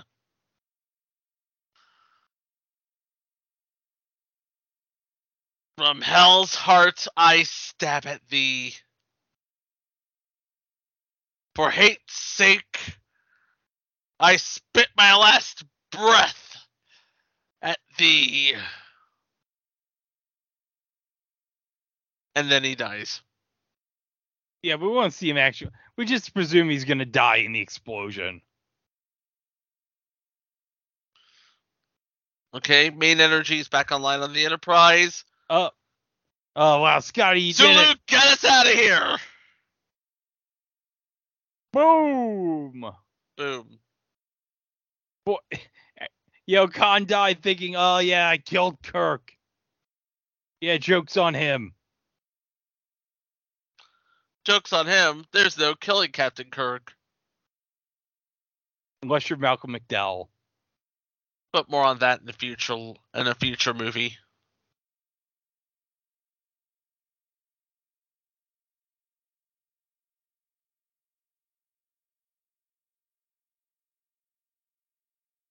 They're all just looking like, wow. Look at it. It's Look at it. look at it. It's a it's an orange ball right now. It's nothing like how Pixar showed us it was gonna be.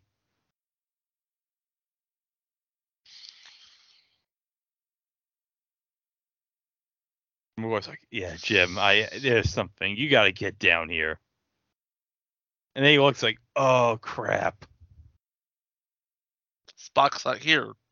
Okay.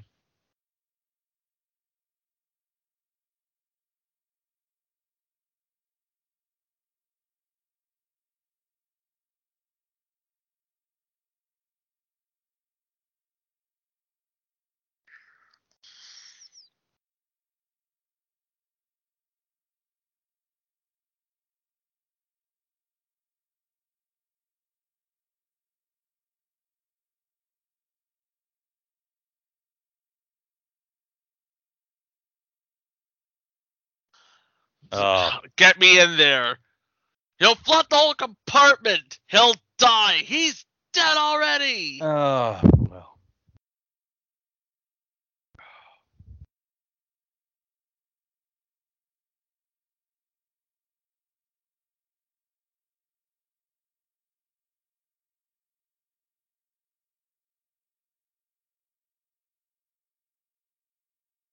This was basically uh, Leonard Nimoy wanting out of his contract. Yeah, so this was gonna be like his big. This is gonna be like his big grand finale, but as we'll. Uh, uh, yeah, we're we're spoiling the uh the next movie a little bit, but Leonard Nimoy had such a great time doing Star Trek 2 that he was like, you know what? Changed my mind. Oh, Oh, he Oh, yeah. not look good. Oh no, he's got like.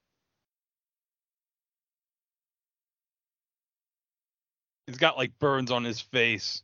Uh huh.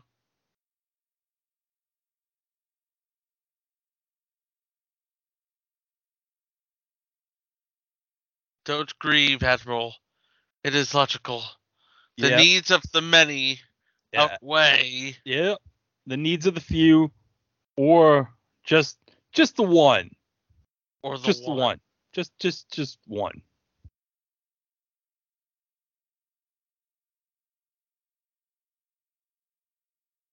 I never took the Kobayashi Maru test. Until now. Oh, he he just came up with a solution to to win the Kobayashi Maru. Now he wants to know what he thinks of it.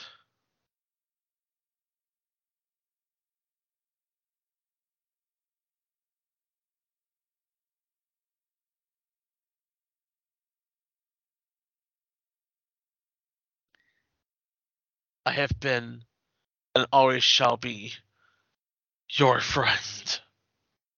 Yeah, and he does he does the Vulcan live long and prosper salute on the glass. Live long Yeah, and prosper. and now he's gonna yeah do that. Well, that's not really a good salute. It's just like No. he just put his hand on the glass. It's it's just his hand. Yeah. In fact, I'm just gonna die lying down here I'm just gonna take a nap right now. and just die.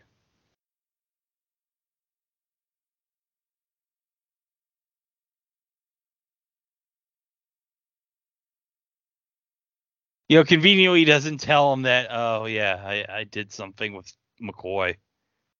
You won't find that out till the next movie. No.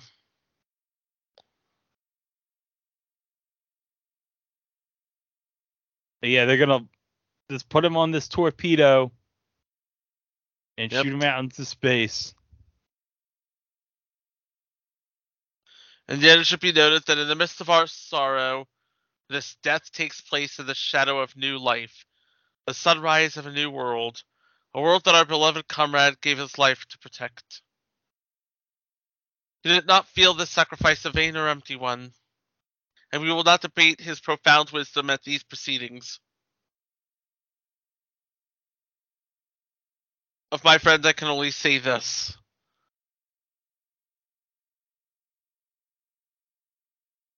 Of all the souls I have encountered in my travels, his was the most human. Well, honors I gotta say, I appreciate that Saavik decided, you know what, for this funeral, I'm just gonna make my hair nice and stylish. I'm just gonna go all out here.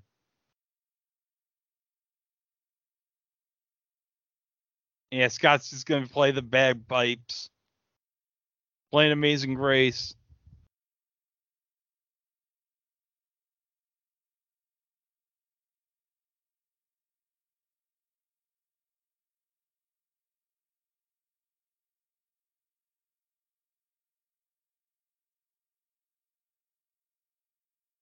And they're gonna, yep, they shoot the torpedo. into the atmosphere of the Genesis planet. as the the sun's rising onto the Genesis planet.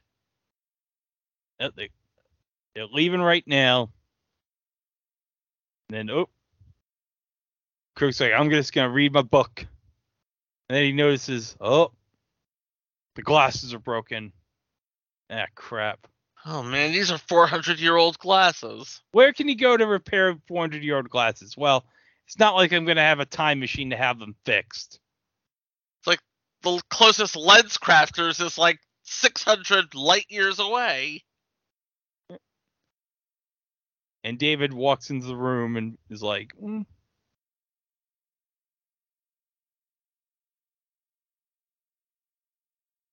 "Oh, it's a father-son talk." Mm-hmm. Says Lieutenant Saavik was right. He never faced death.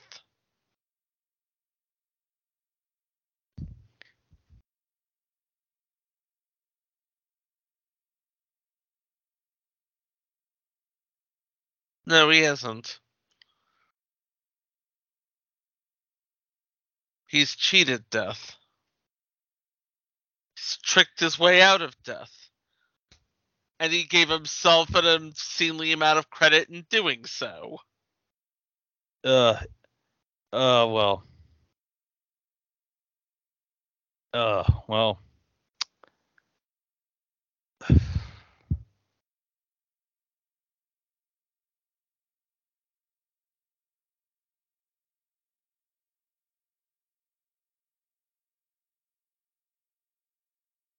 Oh, David was wrong about Kirk. He's not a Boy Scout. Is that what you came to say? Eh, yeah.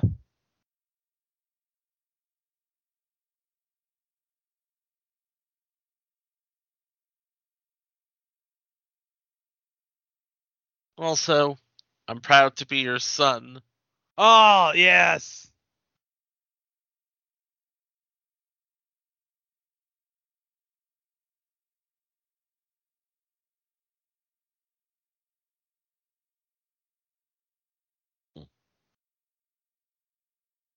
All right. Uh, awkward hug. A little bit. Yeah.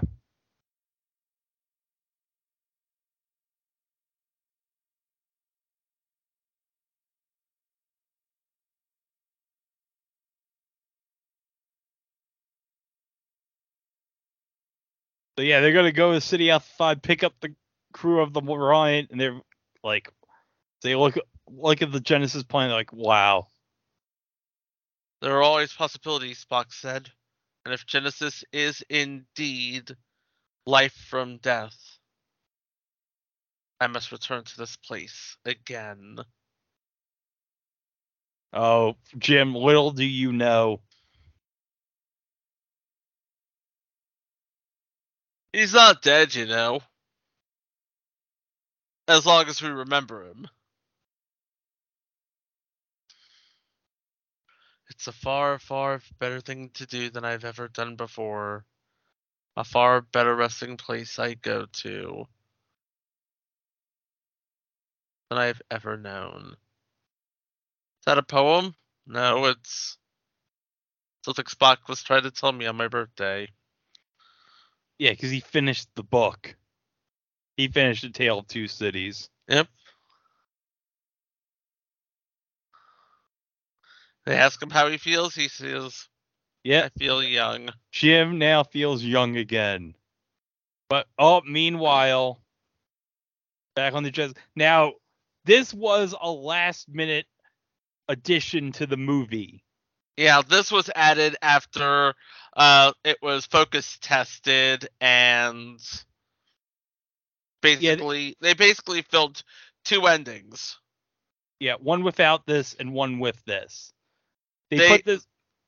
They wanted to put this in to give the audience, hey, there's a possibility he's gonna come back.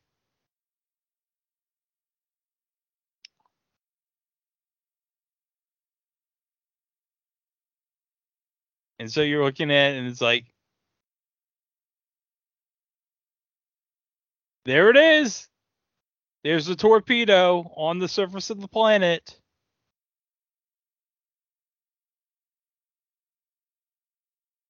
Yep. Yeah. Wind and all all the trees like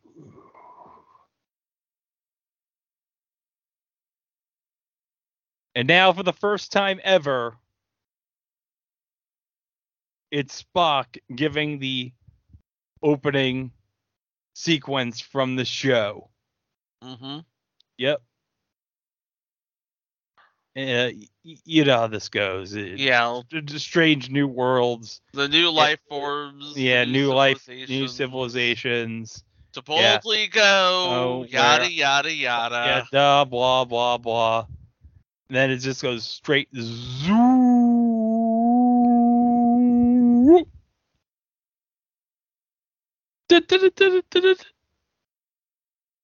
And big bright blue font here. Oh, hold on a second. There's two people I want to point out here in the cast list.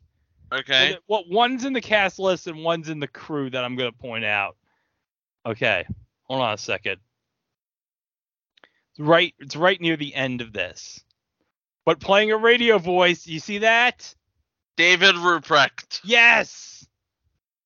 David Ruprecht was a radio voice at this. Mm-hmm. That that's awesome.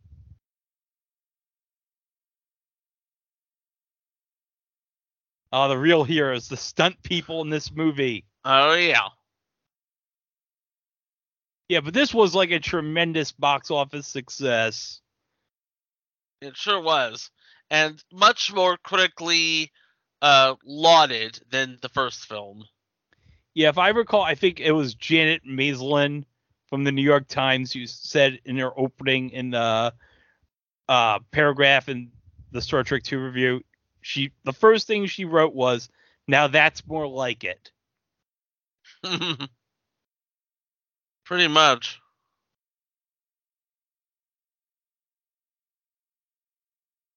Oh, there first camera assistant, Catherine Coulson.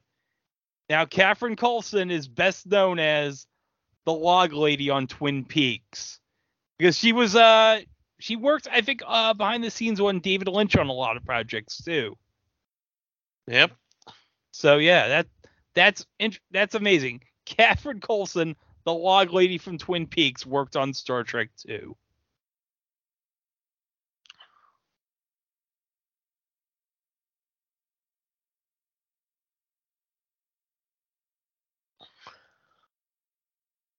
So okay, yeah. Uh, so like Spock's dead now, so it's like, oh well, It's like but Spock's dead, but he's not really dead. Dead. He's just dead. he's just dead. So it's like, okay, that that's that's pretty definitive. Like how how are you gonna find a way to bring him back? Well, yeah, well, hmm. Who's gonna explain that story? We'll find out in the next movie. But there it is.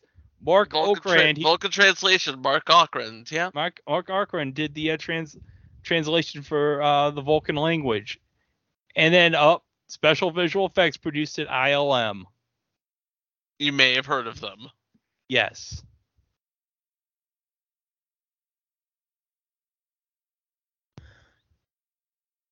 In fact, uh, if I've been wa- Have you watched that uh show on Disney Plus on ILM? Yeah. Yeah, it's. I've watched like I think the first three or four episodes. It's very good. Oh yeah. If you are a fan of um, special effects, if you're a fan of this sort of thing, you will find something to enjoy about it. Yep. Um, I'm pretty sure the matte painting artist is not that Chris Evans. No. No.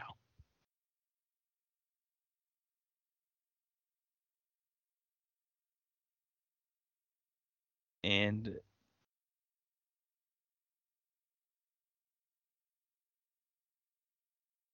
Starfield effects by Evans and Sul- Sutherland Digistar Systems. Tactical sprays by Evers Evans and Sutherland Picture System. Becco Computer Graphics by Computer Graphics Laboratory, University of California, San Francisco, Dr. Robert Langridge.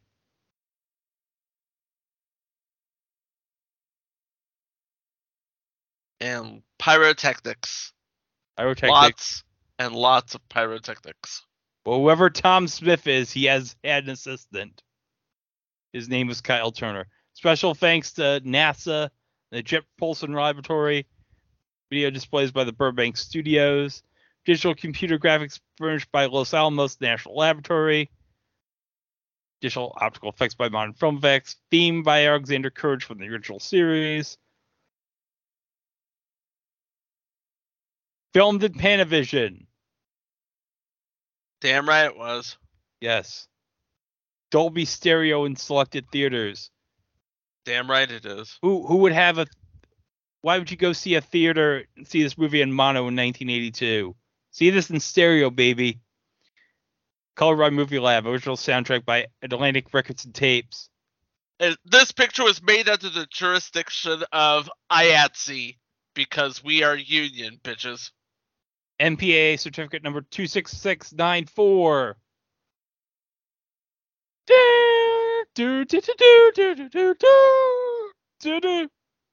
The USS Enterprise will return. And Paramount stars a Gulf and Western Company. And that's your movie. That is that is the movie, and again, it is available wherever fine movies can be sold or streamed. Uh, hopefully for not not too long before we get the 4K release and subsequent release on Paramount Plus. Cross your fingers for that. For the uh yeah, hopefully we'll see the uh director's cut along with the theatrical edition on Paramount Plus soon. But as I said, you could go get the Blu-ray of this. You could go to maybe if you see this at like I don't know, Savers or Goodwill, the director's edition DVD for like a buck or something, you can buy it. Or um it's on iTunes and digital and Google Play and the like. So you can you can wa- either the theatrical cut or the director's cut. It doesn't matter. It's still a great movie 40 years later. And I think um next month, uh Fathom events for the uh Star Trek Day, they're gonna have like a special screening of uh Star Trek 2 for the 40th anniversary. That's gonna be a really good. That's gonna be a really good watch, I think. Yeah, I actually saw this movie in the theater like five years ago for the 35th anniversary. It was pretty. Oh wow. It was pretty awesome to see it in front of the in front of a screen. They actually did have like a a special like opening sequence with um um God I I think it was like uh, I think it was Scott Mantz from Access Hollywood. Yeah, he uh, had there was like a segment where he interviewed Shatner like right before the uh, start of the movie about his experiences on the film. It was pretty good. So I'm looking forward to seeing it again. I'm gonna go see it again for uh, next month. So I'm really pumped to see it again. And yeah, it's a movie which I can watch like a million times. I can never, I can never get tired of it. And when I had the, the got the two disc soundtrack, it's so weird because whenever I listen to the soundtrack of this movie, it's like when I just hear the score, I can hear, I can hear the dialogue in my head. Yeah, it, it, it's like the the score. It's like something James Horner does. He makes a score so that it sort of resonates to a certain scene, and you hear it, and instantly you can remember the scene, and you can remember what you were feeling when you were watching the scene. It's like funny enough because we're recording this maybe a few days after the uh, Field of Dreams game happened with MLB, and James Horner did the score for Field of Dreams. Mm-hmm. And it's like the same thing. It's like whenever I hear the score from Field of Dreams, I can like hear the dialogue in my head. It's just, uh, it's something like whatever. It, it same thing with like Amazing Spider-Man. Whenever I hear his score for that movie, it's like I could hear dialogue. It's I don't know. It's like something James Horner did, where it's like any of music. It's like you can just hear, you can just play the dialogue in your head. It's amazing. It is Oh. indeed amazing, and uh, some of the some of the greatest composers will make you feel that way. Yes. But yeah, Star Trek 2, as we said, made a lot of money, and hopefully it will not be long before we do Star Trek 3. Hopefully, We're, we're going to be searching for something. I don't know what we're going to be searching for, but we'll be searching for something. Yeah. We'll we'll we'll we'll we'll, uh, we'll keep in touch with each other, see if it pops up somewhere. Who knows where, but somewhere. Yes. But until then, that was Chico, and I'm Greg. And, And we'll see if it- I could, and if I could say so to our Yeah. listeners, you are, and will continue to be, our friends. Sure. All right. See you next time. Until then, uh, I guess live long and prosper. Peace.